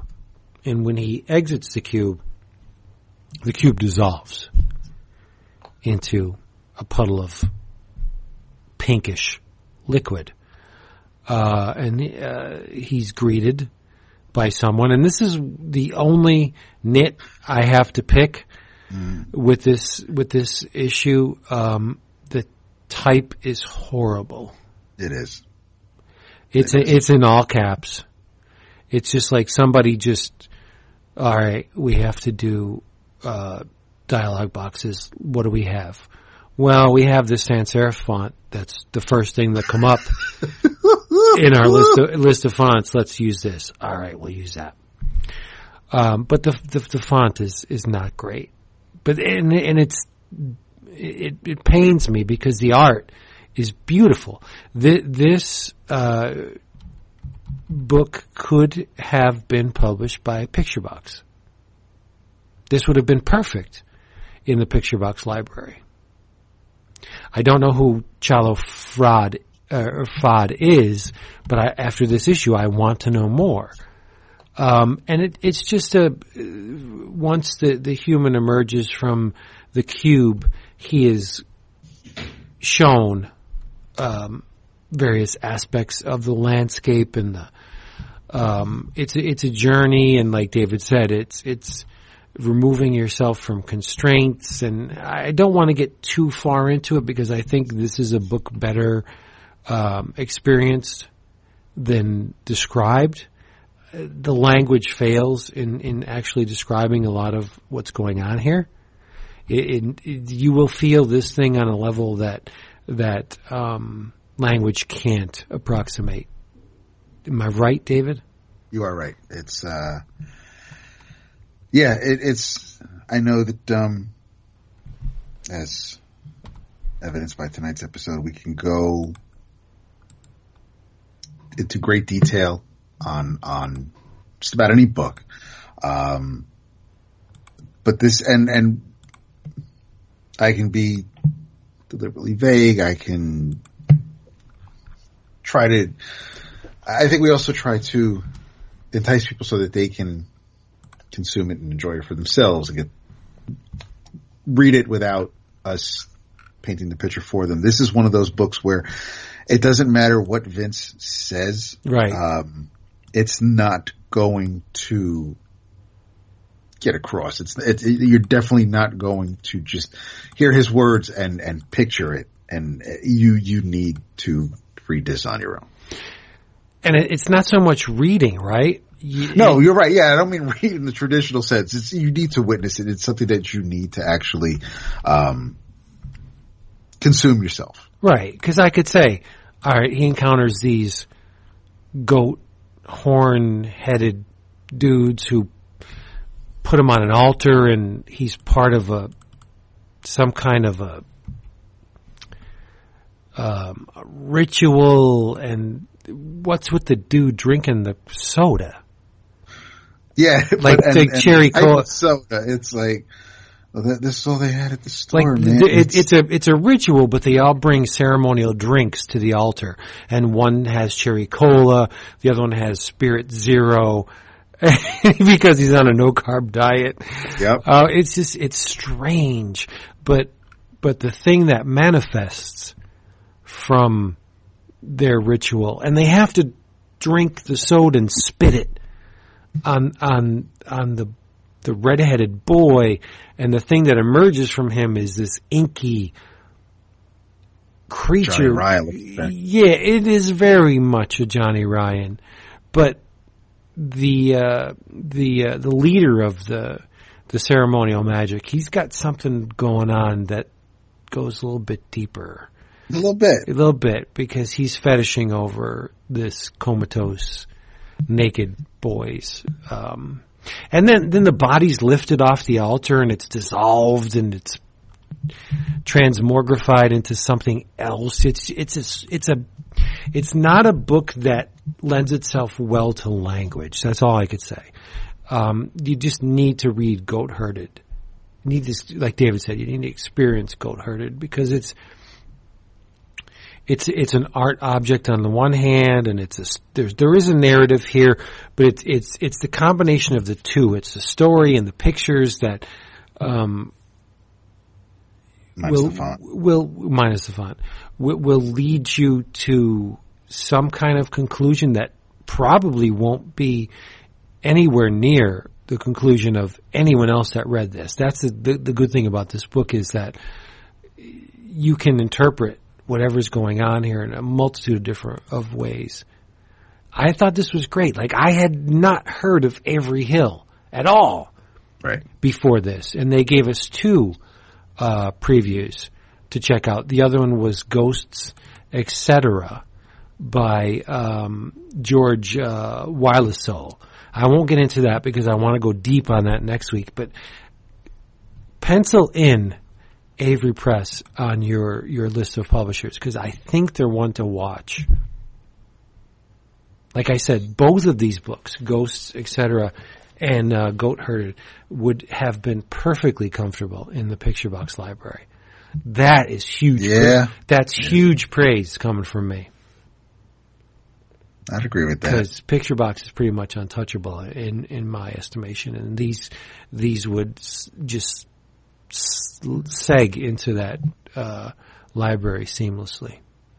I, I love this book. I can't tell you what it was about. Can you? But nothing amazing happens here, so it's the the last two panels, man. It's like everything that happens, and then you get spit out, and ooh, look at all that smoke. It's just it, that that kind of just There's a futility to it. right. Yeah, that that all the experiences this this this being has, where he merges into the landscape, he experiences it firsthand, and then he's just manipulated, mangled, discombobulated, and just spit out, like David said. So, yeah, it's yeah. Again, word, words fail. Just just read this thing. Yes, Yeah, do it. It's it's a very singular experience. I don't think I've read uh, anything within recent memory that approximates what's going on here. There you go. Uh, is, is that a glowing recommendation? I say yeah, because it's different. Different is good. Different is Different is good. yeah, well, you, you, if you if you uh, subsist on a steady diet of Captain Crunch and somebody throws, you know, something uh, filet mignon in your way, you're going to be like, "Wow, this is." In in my my litany of experiences, this is very different than everything that I've come to know. And so that's what's good about this. I just can't interpret, I can't pretend to interpret what's going on here for anyone other than myself. Again, that's what makes this issue good. And it's called Goatherded. Uh, once again, the writer artist is Charlo Frade. F R A D E. Charlo Frade. Uh, Avery Hill Publishing. Look it up. It's it's pretty amazing. But that's I'm glad David forced me to talk about this because um, I pushed him to read it, uh, but it wasn't what I wanted to uh, to talk about. No, what was that? I I have been increasingly enamored with the stuff that IDW is doing with the Walt Disney characters.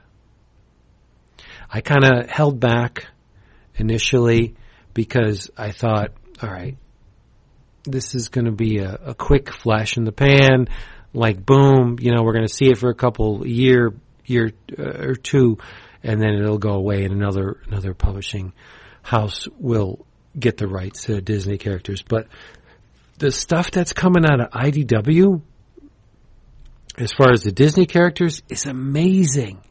Have you guys been keeping up on it, Jason? I know you buy them for your kids, right? No, no. Oh, you don't anymore? No. Well, I'm not reading them, so. Okay. Um, package them up, send them to me. But um, I talked about uh, a couple episodes, a bunch of episodes ago, the persistence of Mickey. That uh, story where Walt Disney uh, encounters Salvador Dali, and they they uh, come to terms with a, a movie, an animated film that they're making called uh, Destiny or Destino, and uh, I went on at length about it. It's a great little story. Just to refresh everyone's memory, I want to give the creators credit. It was uh, written by Roberto Gagnor, the art by Giorgio Cavazzano, and the inker is Sandro Zemolin. Of course, it's from it's the Italian uh, Disney characters. But this trade paperback contains the persistence of Mickey. It's actually the cover story, but it's not only the Italians. You get some Dutch, you get um, the uh, Danish Disney characters, and Finnish and Norwegian. So it's uh, it's there's there's no um, contemp uh, United. There's no stateside creators in this issue, with the exception of a reprint. Um, a Lady and the Tramp. Yeah, Lady and the Tramp uh, reprint. They're all foreign. There's a story in here that was written and drawn by Andrea Casti Castellan and colored by Digicore Studios with Nicole and Travis Seitler. It's called Night of the Living Text. And it features Mickey and Goofy. And what it is, is it, it plays with the, the conventions of comics. Goofy has a bunch of, uh, he has a comic collection in his attic. And he, he calls upon Mickey to help him organize his comics because he's got a lot of them. And the things that attack Mickey and Goofy are caption boxes. It's crazy. Uh, Mickey gets uh, knocked out. Uh, a, a, big stack of comics fall on him, and the the caption on the very next panel is "Soon after," and Mickey and, and Doodle and, and um, Goofy talk, and Mickey notices, he's like, why do I see a caption box? And, and the next panel, the soon after, is still the caption box. And then the third panel, soon after, is still the caption box. Mickey's, Mickey's like, what the hell? So Goofy grabs a, uh, a net, a butterfly net, and they try and ca- capture the caption box, and it runs away, and, and they're going after it you know, long story short, the caption boxes, it's like Night of the Living Dead. The caption boxes start to inundate this Goofy's home. And the, um, they like to, the Italians like to break up their longer stories into chapters. So, uh, I mean, the, the, there's some tropes, uh, comic book tropes that leach into the story. There's a there's a egg-headed professor that knows exactly what's going on. There's a bubble-headed uh, damsel in distress, a blonde that enters the picture. But when the chapters change, you get a gigantic recap box, and it says now begins part two of our exciting adventure. And there's four paragraphs, and it says read on if you dare. It's a big part of the panel there's uh, the the the splash panels maybe like three quarters of the page, and the army's called in, and they can see the splash panel pay, uh, caption. They're like, "Holy crap, that's enormous!" There's all these tanks in the city, and they see this caption box, and then the caption box falls and blankets the army. It's nuts. I mean, this is meta to the nth degree. Like this is the the conventions of, of comics eking their way into the storytelling. I thought this story was brilliant. And they know at the end of the story, you know, Mickey and, and Goofy persevere in the caption boxes. They find a way to stop the caption boxes. And um, they enter a, a a reality where Mickey and Goofy kind of assume that they're nothing more than characters in a comic book. Mm-hmm. That gets me every friggin' time when that happens. Mickey says, this is surreal. Like maybe we're characters in a comic book. And Goofy goes, Hill. And, uh, Mickey says, I should contact a cartoonist. I'm sure my dream would make a great comic book story. And Goofy says, I just thought of something. How do you know it hasn't already made a great comic book story? Some, Uh-huh. sometimes these things have a funny way of becoming, and Mickey says, "Ah, let's just go to the soda shop before my head starts to hurt. This one story was worth the price, the entire price of admission for me on this trade. And it's not expensive. It's, it's full color. It's bigger than digest size, but smaller than the size of a regular comic. And it's only twelve ninety nine. And if you order it from dcbservice.com, it, I think this thing cost me maybe eight bucks. Right. Total win. Total win. Because you get, not only do you get Mickey and Goofy, you get Donald Duck and Gladstone Gander stories from Finland, and um, it's loaded with uh, Uncle Scrooge. You get Daisy Duck. Like, I love the Disney characters. Again, not so much in the movies and the cartoons, but in the comics, I am such a mark for the Disney, especially Donald and Uncle Scrooge. But what IDW is doing, these have never been reprinted in the United States. So we're getting, this is the first look on a lot of this stuff. And, uh, this is Walt Disney's comics and stories, but an addendum. Duck Avenger is amazing. I will talk about that some other time because I don't, I don't want to, you know, bogart the mic and just talk about IDW's Disney comics, but if it's not on your radar, it should be. IDW, Walt Disney Comics and Stories featuring Donald and Mickey, The Persistence of Mickey trade paperback. Take my word for it. Just, if, if anything I've ever said is connected with you in some way, believe me, get this book. It is amazing. Amazing. Amazing. And you get the persistence of Mickey was like one of the best Disney stories I've read in like a long time. Get it. I'm Does it come with a ten percent discount on cryogenics?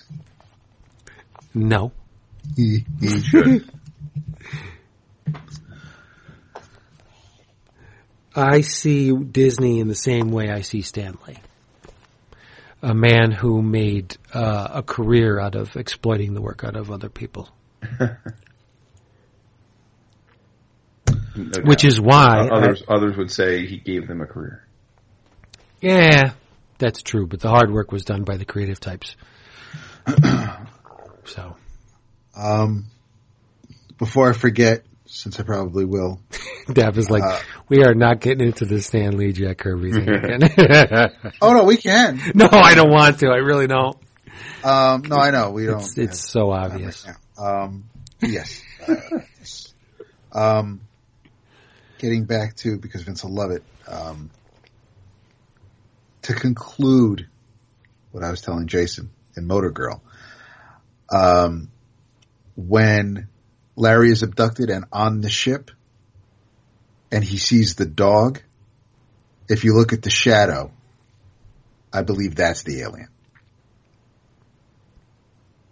So it's in the fifth issue. It's at the end of the the end of the fifth issue, um, or towards the end. But when Larry wakes up and he's talking to the alien, and the alien reveals to be have, a have a dog, a cartoon dog, but then um, the dog flips him off. There's a shadow there, and I think that that's that that that's why I think that that's that's why the characters see what they want to see or what they believe the alien to look like when that really isn't what what the aliens are. So that is it for Motor Girl for this week. You know, Jason. Jason's being extremely lenient with me because Yeah. if you remember, I said that Terry Moore's next series.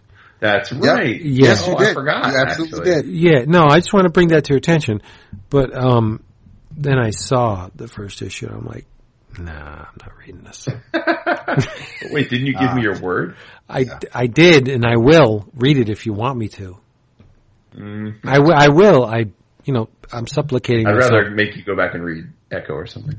Yeah, I'm- I'm thinking Rachel Rising is the one that's going to click. Yeah. Well, that's the let's horror that. book, and Let's it's do long running. That's a long standing one. His books have had such different lengths. Yeah. Yeah.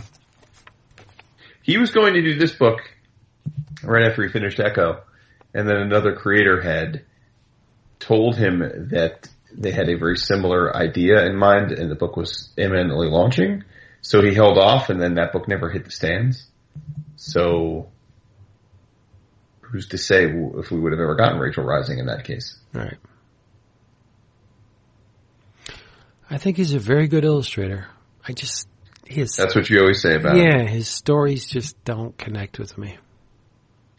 Well, it saddens me a bit that he's going back to the Strangers in Paradise well, and not saddens me because I'm not looking forward to reading more. I am saddens me because I think I've seen, I've, I've, I've read and heard enough interviews with him over the years to know that he wouldn't be doing that if it wasn't a financial necessity for him. Right, right, right. And that was the thing with Strangers in Paradise. I bought the whole series. I read it. I enjoyed it, but I, I think Katchoo is probably his best creation. Sure. Well, I, I think Strangers in Paradise is phenomenal. I, I read, I started reading it right about at the time it was getting ready to wrap up and bought those phone books Right. that they were popular and, and read all of the phone books in a few week period. So I shotgun that series, uh, 10, 10, 10, 10, 12 years worth of it in a matter of a month or two. And, and I, I think it's a phenomenal series. I, I genuinely do. I just think is it David, the the male? Mm-hmm. I think he's pathetic. I think he's just pathetic.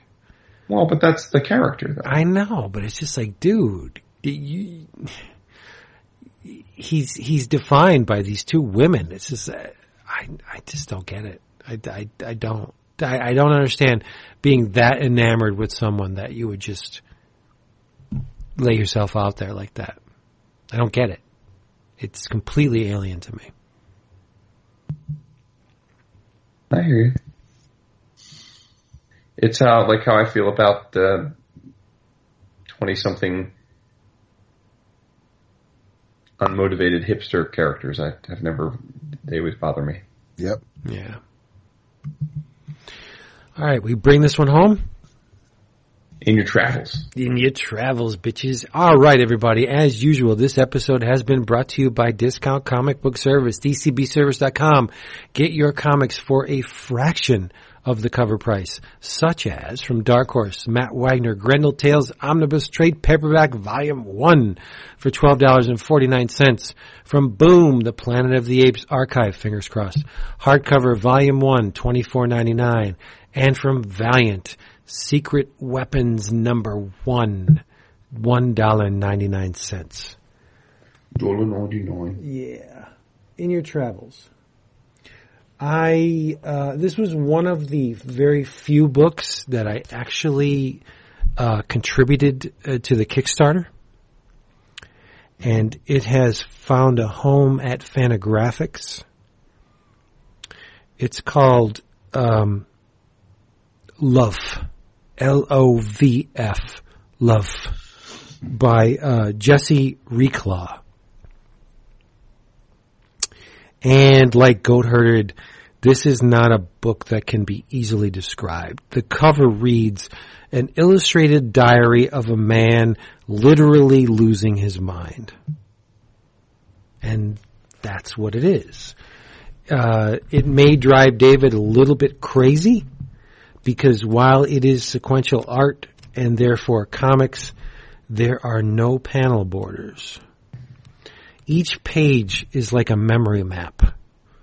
There are incidents in the story that converge and butt up against each other and are uh, delineated side by side with other incidents in the book, and there are asides, mental asides that that just kind of sink into the story from other places uh, I think the art is absolutely stunning. Um, Reklaw has a bit of Will Elder in him, in his character design and execution. Uh, it's dark. It's very, it's, it's simultaneously dark and very colorful. It's much like the way that I work, which I don't know if, if you've seen my stuff. Um, it, it kind of looks like a little like my stuff, and that's giving myself a compliment, which maybe I don't deserve. But um, it's it's a it's a, a, a sketchbook that Reklaw took with him on the road as he descended into madness, and he loses people that mean things to him. Um, some um, just go away, some die, and his his mind kind of shatters, and he just he he captures it all in the pages of this sketchbook. Uh, it's it's hard to read, difficult to read. It's not a pleasant pleasant story, uh, but visually, it's one of the most exciting things I've come across. Uh, because, like I said, the images just kind of like converge on each page. No panel borders, just flat out drawing. Um, each page is an experience. Uh, the best way I can describe it is the pages are memory maps. These are all things that have occurred to Reklaw and he gets them all down, but I'm sure they make more sense to him than they do to the reader. Right, right. Right, but it's, it's, it's a worthwhile read just to, to, because it approximates a mental state. And, and you can see it degrading as, as it goes. It, it starts, fairly conventionally. Like there, there is a panel border on the first page or two, but then it all just kind of melts into process and um, experience. And but the visuals are they're just stunning. It, uh, buy it. It's um, Fantagraphics again, I, I can't really tell you everything that goes on in here because it's it's an it's a it's a disturbingly personal tale. It's it's one man just dissolving and capturing the dissolution of, of, of his self on the page, but it's it's on um, matte paper, which is very um, welcome. No gloss here. Fantagraphics, sixteen ninety nine trade paperback. It is worth ten times that that price the the the art is just gorgeous. They're they're painting, they're drawing slash paintings on every page. Like he'll go in with it with marker, and it looks like uh, acrylics on some, and and he he does all the type is is hand drawn, and it's very um, it's very emotional work. I, I, I can't recommend it highly. Uh, more, I can't recommend it enough. Is what I wanted to say. Love L O V F, and I, I have a sneaking suspicion that the F used to be an E, like the bottom um, cross, uh, the bottom ver- uh, horizontal on the E fell off, and that, that's why it's become love. But it, it's it, it's grist for the the brain. It's it's stuff to to think about. It's really really well done. Get it? The illustrated diary of a man literally losing his mind. Yes, and normally I would I would give it the old hairy eyeball at the word literally used in there, but it works, I think, in in conjunction with what he's doing. It's it's a literal. It, it just read it, you'll see. Ah, in your travels. Um, I had something else planned for this week, but then That happened. I, I, uh, yeah. Then, then the mail came, uh, the other day and I had forgot that I ordered this, um, many, many months ago. Uh, 12 issues total in this trade paperback. Uh, starting off with Oh yeah. the New Teen Titans Annual number two, and then the 1st Mm-hmm. 11 issues of Marv Wolfman's Vigilante. You and Mario were both very excited about this. Yes, uh, and, uh, Hassan read, read it as well, read the first few issues and says that it still holds up. Um, I, there are, it's, it's weird and, and it's, um, sentimental and it's because of where I was when the character was introduced and, um, trips to Massachusetts to visit my grandparents. There's a whole thing. It's, it's very much, it's not just what's, what's on the page or what the stories are about. There's, there's a whole thing involved when it comes to me and the vigilante and the new Teen Titans. But this is, uh, this, this is a really good looking package. They naturally and, and not surprisingly use the cover of the first issue that, uh, that, that posed by, um, Keith Pollard of the vigilante across the, uh, standing above or in front of, uh, newspaper headlines where, um, the world is just not right. Um, and, uh, if you, yeah, so it's, it's, it's the character's first appearance from that annual and then, uh, and then the beginnings of, uh, the ongoing series. It was, um, retails for twenty nine ninety nine. You should not have to pay that no matter where you get it from. Uh, but you have art in here by, um, what's this called? Vigilante. Um, it's, it's Vigilante by Marv Wolfman, volume one, DC trade paperback. Um, okay. Art by Keith Pollard, uh, George Perez, obviously. Chuck Patton. There you go, Vince. Ross Andru. Cause he did a couple of issues in the, uh, before the first year. Um, Don Newton. Yay. Uh, Pablo Marcos is an anchor. Dick Giordano is an anchor. Romeo Tangal, Mike DeCarlo, Rick Magyar, Dan Adkins. Um, it was, it's, it's going to be quite the, uh, stroll down memory lane for me. I um I remember when the issues came out. Um, at the time, the subject matter may have been a little mature for me, so I'll I'll uh, be reading some of these stories with at least a different perspective. Um, I love that. Wait. Right?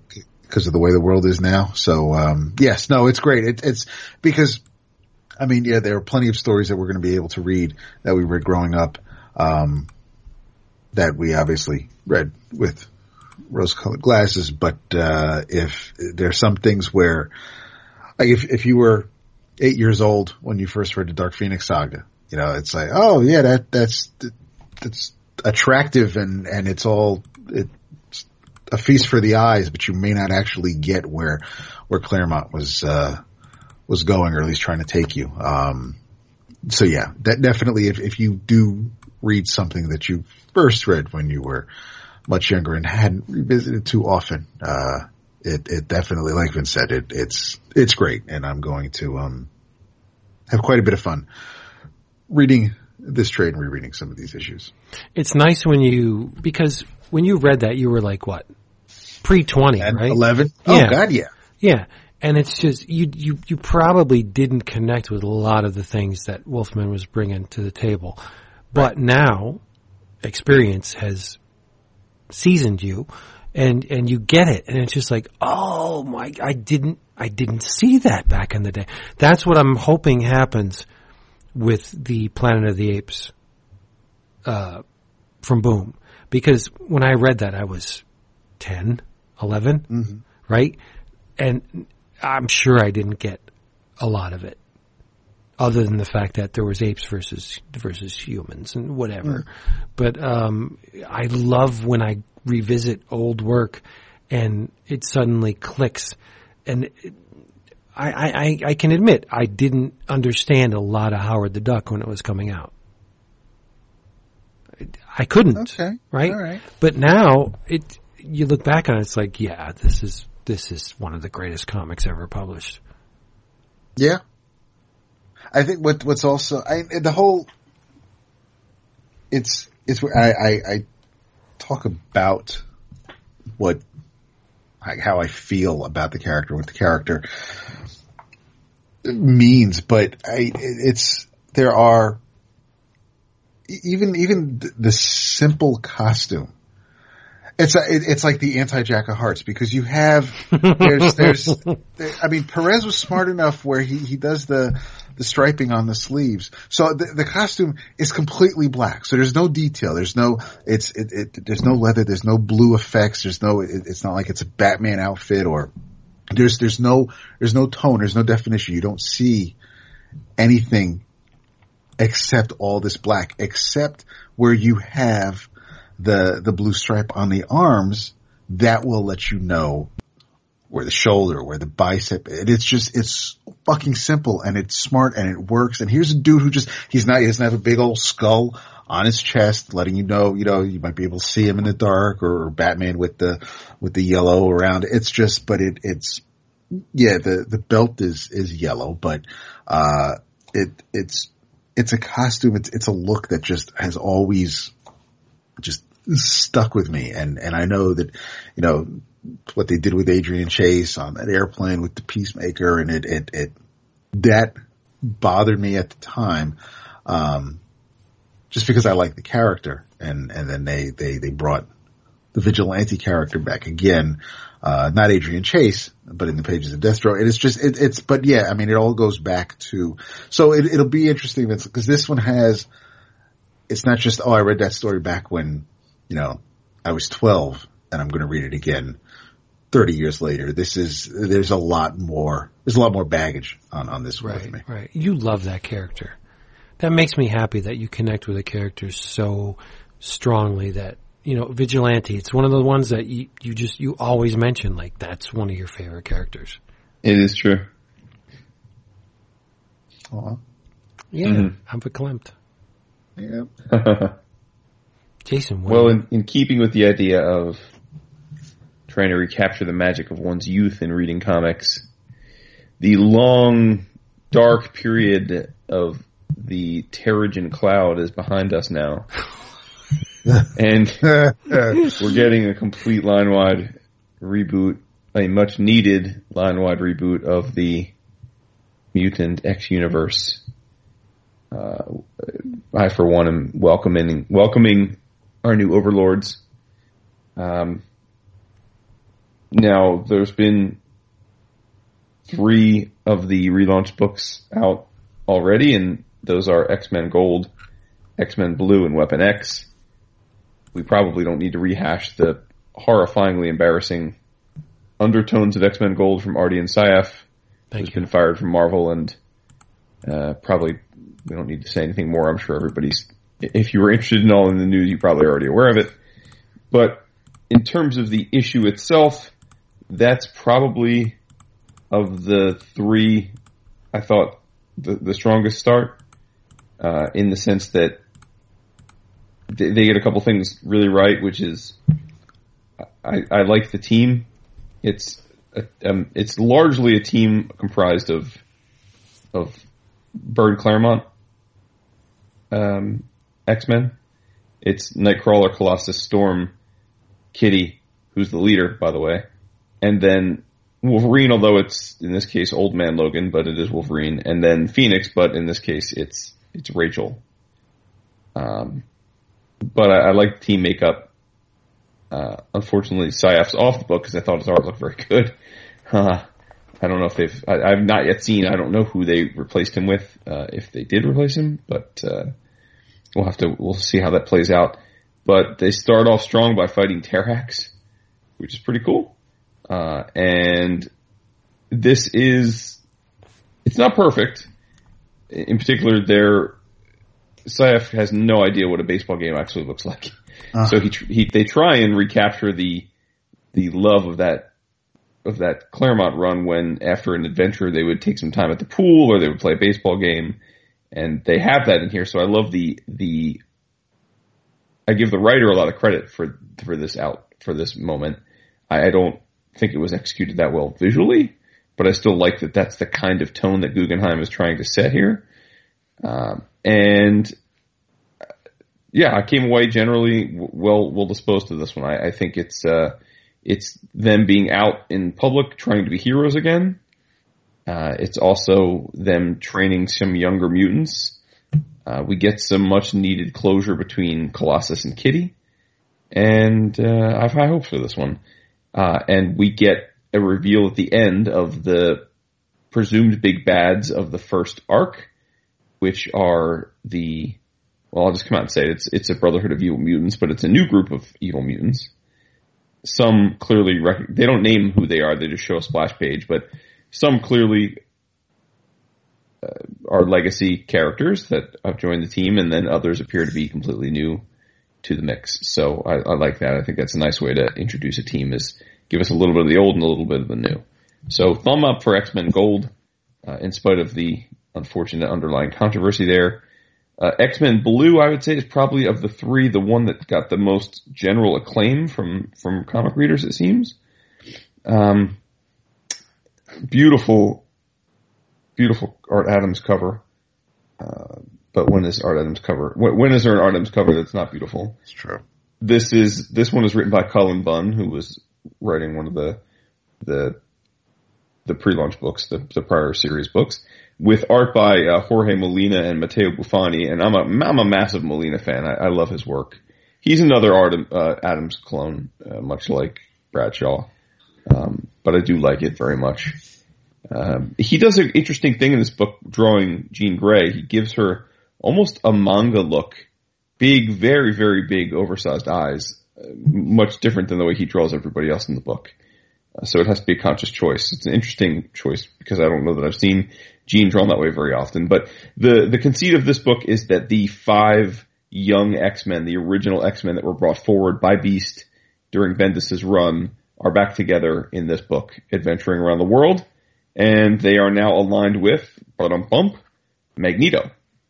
And it's, they're essentially a strike force. They're going out and they're taking out the, the big threat bad mutants in the world. So in this first arc, they and and this is playing at the nostalgic heartstrings. They go up against Black Tom Cassidy, and who is Black Tom Cassidy usually partnered with?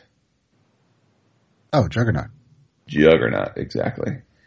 And Juggernaut is big, bad, and pissed off because he's pissed that Xavier's dead.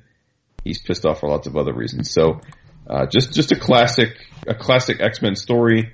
Uh, I, I I liked it a lot, but I I hold against it that it's the younger versions of these characters still, which is unfair because they've been around a long time now, and I just need to get over it. But um, were this were this portrayed as a flashback to their earlier days, I'd probably have enjoyed it a bit more. And they, the reason I said this wasn't my favorite, even though it probably was the most critically acclaimed of the three, is because of the last few page reveal of a character that's apparently going to join them. And I'm not feeling that character. I'm not, I'll leave it to you to find out who it is, but I, it's not a character that I'm I'm I'm clamoring in any way to see more of. Um, and then. The, Oh, you know I love Wolverine, but you're not exactly wrong though. I'll leave it at that. Is it Dakin? No, although I would Oh. actually like that. I would like that actually. that would I would mind that. Okay, and then the last but but not least for me, but the one that's I, I'm struggling with the most for a reason I think my boys here will understand is Weapon X. Now, anytime you're coming up with a new series and on the cover is my girl Domino, it's a book I'm going to read. Uh, so they had me at Domino. But as is apparently the case for the rest of my living days, Marvel loves Greg Land. And Marvel gi- gives Greg Land big books. Mm-hmm. And so this is written by Greg Pak, big fan of the Pak, and it's art by Greg Land. Now I will say, it does appear that Greg in this book uses less photo ref than we've become accustomed to him doing. So that's good. He does a lot of actual drawing in this, and I'm fine with that. But it is still, when you get to the facial close-ups and stuff, the, the Greg Land screen cap images that we're oh so used to. But but that putting Land aside, and I put him in a neutral camp at this point. I can accept his art. I, I'm not appalled by it. I I would prefer a book not be drawn by him, but I it's it's not a deal breaker for me, especially when it's characters I love. Uh, so this is it's not necessarily breaking new ground. Weapon X, the Weapon X program is back. And for whatever reason, we'll soon find out, they are looking to take out the uh, I guess you would say the the most successful prior experiments. So of course they're going after Logan, going after Sabretooth. They've gone after Lady Deathstrike. Uh, we don't see Domino or Warpath in this first issue, but they're listed as team members, so I'm sure we will see them soon be uh, take, taken out by, or, or at least potentially taken out by, by the Weapon X program. Uh, and the new villains are cool because they are in essence, um, I don't know if they're, they didn't call them sentinels, but they're cybernetic creatures that wear the husks, human skin husks to mask their appearance until they're ready to hunt their prey. So the opening salvo is old man Logan hanging out in the woods and a, a, a, a two young hikers, a male and a, female, a couple are, are wandering through the woods and they come across him on the trail and ask him for directions and he gives them.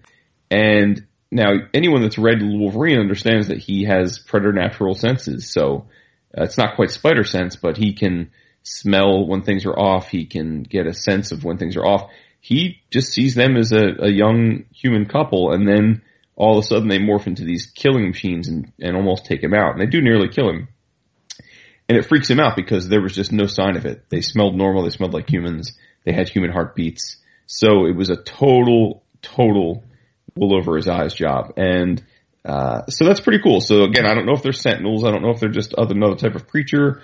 Uh, but they remind me more of, of, of Reavers or a, a, a, that kind of thing, a Donald Pierce kind of thing. But, but either way, uh, they, they are the, uh, the instruments for Weapon X at this point. And so takeaway on this book is I, I, I love the characters involved.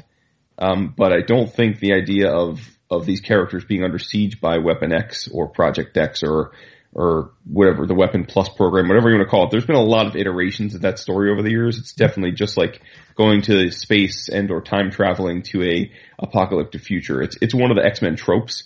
So it'll all come down to the execution of the story because they're not breaking new ground with the trope itself. Um, and, uh, we'll have to see how Land draws Domino because that's going to ultimately decide whether or not I throw this book into the fireplace or keep it. Uh, it's so funny. Well, it's funny because as we're doing this episode, uh, Jonathan Gordon posted on our Facebook group what characters we love so much that we will and do read even horrible stories featuring them. Um, and we just power through it.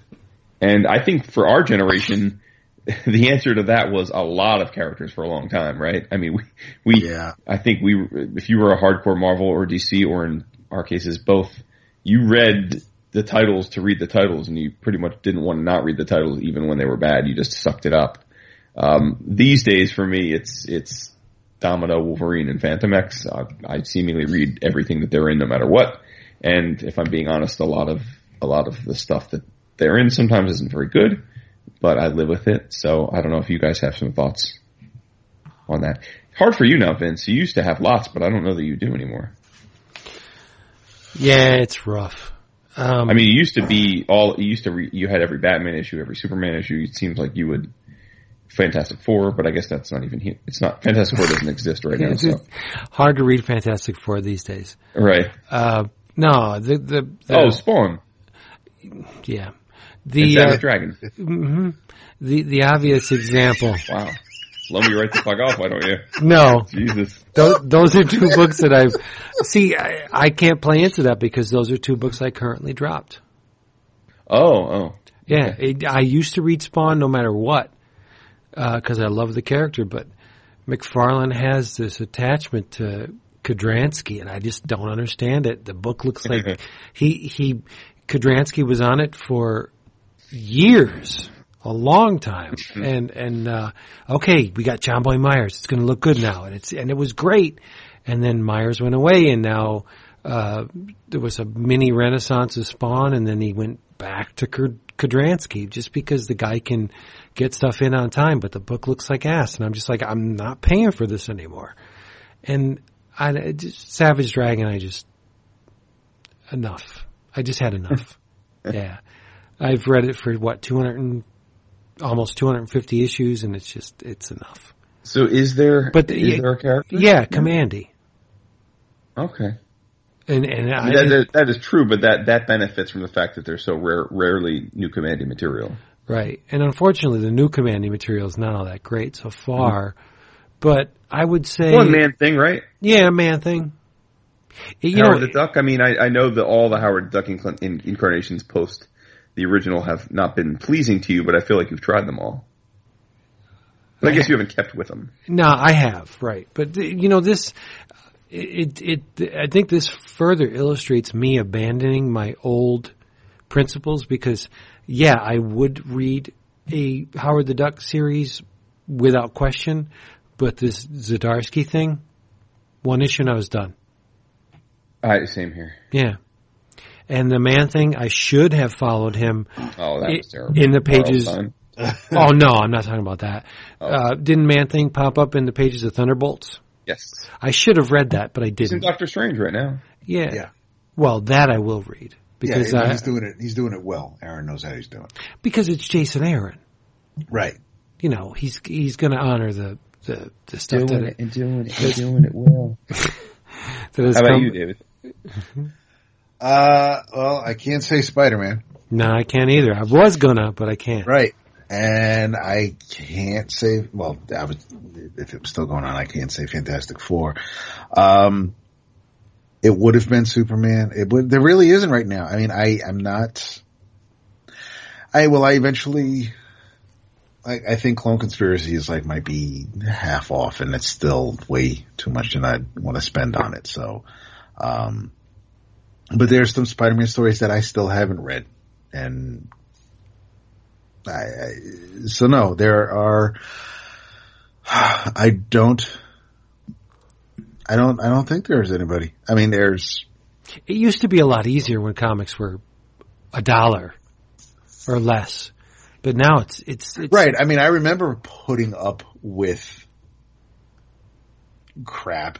Um, It was a rough just road for- completion, completionist in me, or just um, hoping it would get better. But it just no. I, I there's there's no reason for me to stick around if if I'm not feeling something. I think Right. industry wide that has changed. Yeah.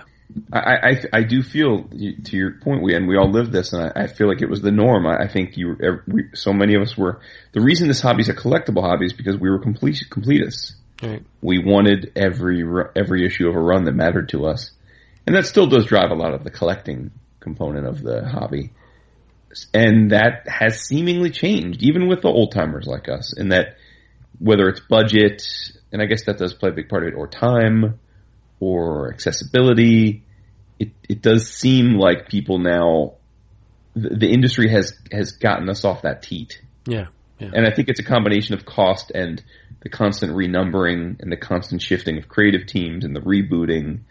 I think that's all played and the waiting, the writing for the trade. I think it's just become a lot easier for people to jump off books, and that inherently makes it easier to, or less likely to jump on. So that's why number ones do well because everybody puts their foot back in the water because they have nostalgia for characters but it's a it's it's not a it's a it's it is a high bar to stay with it though. Yeah. You know. I was going to say in the past, it was a rough road if you were a Captain America fan. Uh-huh. Captain America was bad for a Yeah, lot, I mean, Da- a lot of years. I don't know if he posted that in our group or the Taylor Network or both, but Daryl listed all the major runs of Captain America and said there aren't too many. Asked he asked everyone what was their seminal run, but making the point there really aren't that many. I, I I'm hugely nostalgic for the Gruenwald run, Yeah. but that wasn't good comics. It was I was in the right age and I thought it was fun and I I love things like the Serpent Society and we all remember him turning into a werewolf, but but that that it wasn't. Yeah, I don't know if you can say that wasn't good comics. It- well, maybe it, was. I, I like I like them, but I don't know that that was a. They were, But they that were wasn't a run evocative of right. It, it wasn't of, Ma- man. of Miller Mazzucchelli Daredevil or Right. right or it wasn't or- man without a country. no right. That- that's a great run. So I, I I think like for Captain America, I, I do think the seminal run is is is is um, Brubaker. I think that's Yeah, for a lot of people it would be. Um, especially since what happened in it is, is lasting, especially with bringing Bucky back. Um, Captain America would have been my pick for a while. Hell, Daredevil would have been my pick for a while. Um, till the fucking armor, but you had the, uh, uh, the, um, but the Teen Titans. Though I, I mean, you absolutely, absolutely. But even then, you even haven't read then, Titans in years.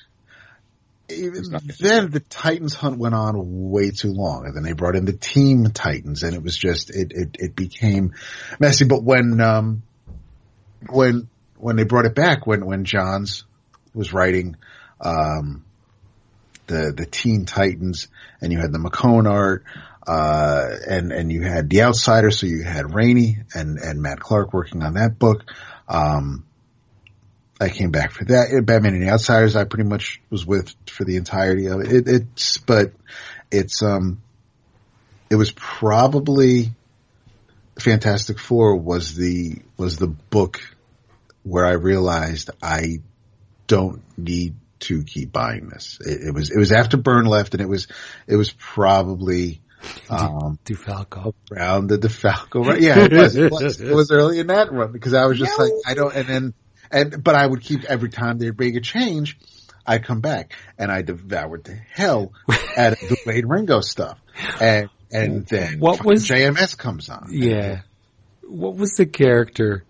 The Indian digital guy. Was it Khalid? That DeFalco created? He was, he had a turban. J- Jinder Mahal. Oh, You know who I'm talking about, Tap. I do, and I'm trying to. Yeah. I think oh, it was Khalid.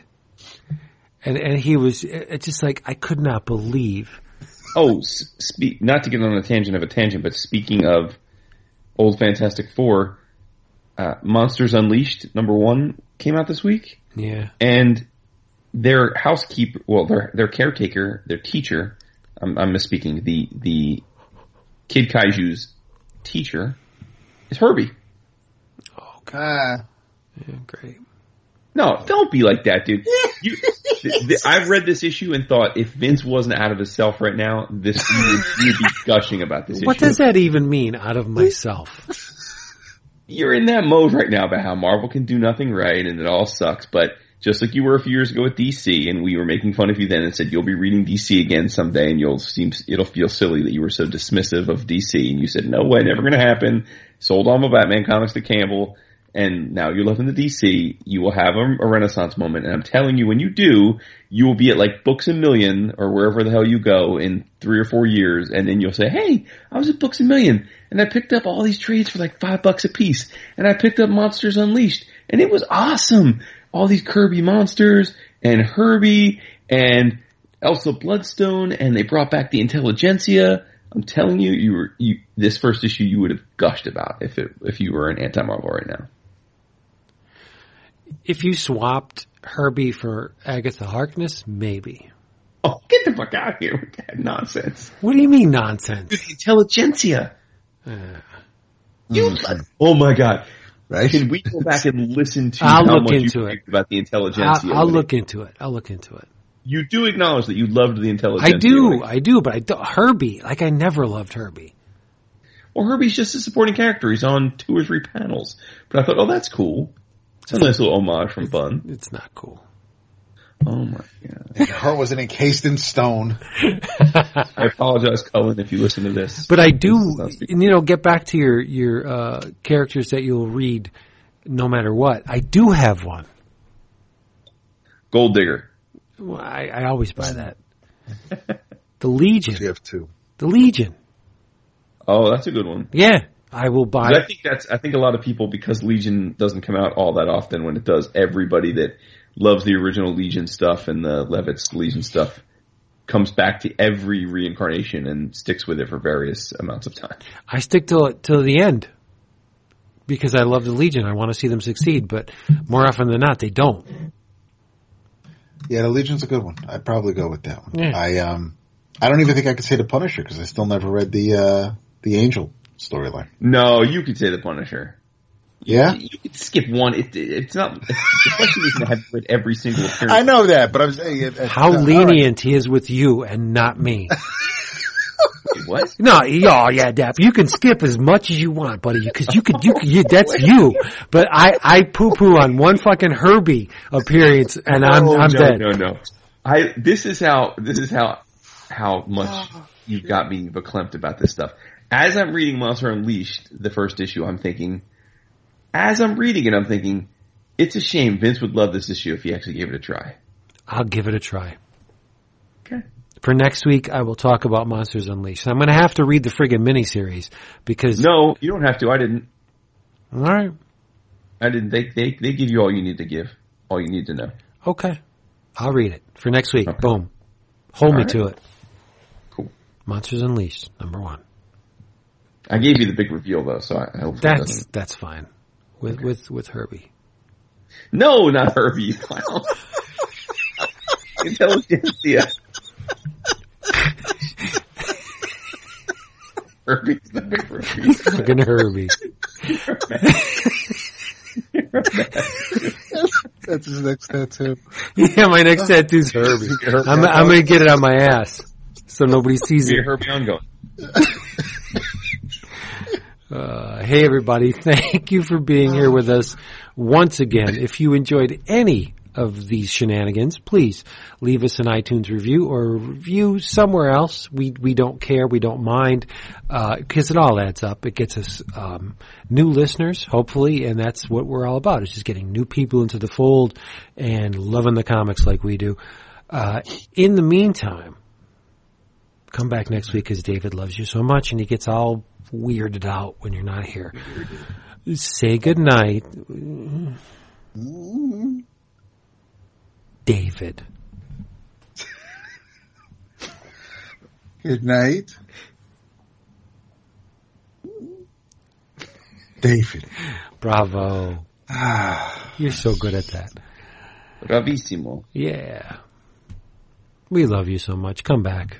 We'll be here. It's got my eye on you though. That guy right there. Who You know dat? who he is. He knows who he is. He does? Got my mind mindset on you. Wow, good music for a change. Right? It's the outro. Doesn't often Gonna happen. take money. Oh, a lot of spending money. Bye.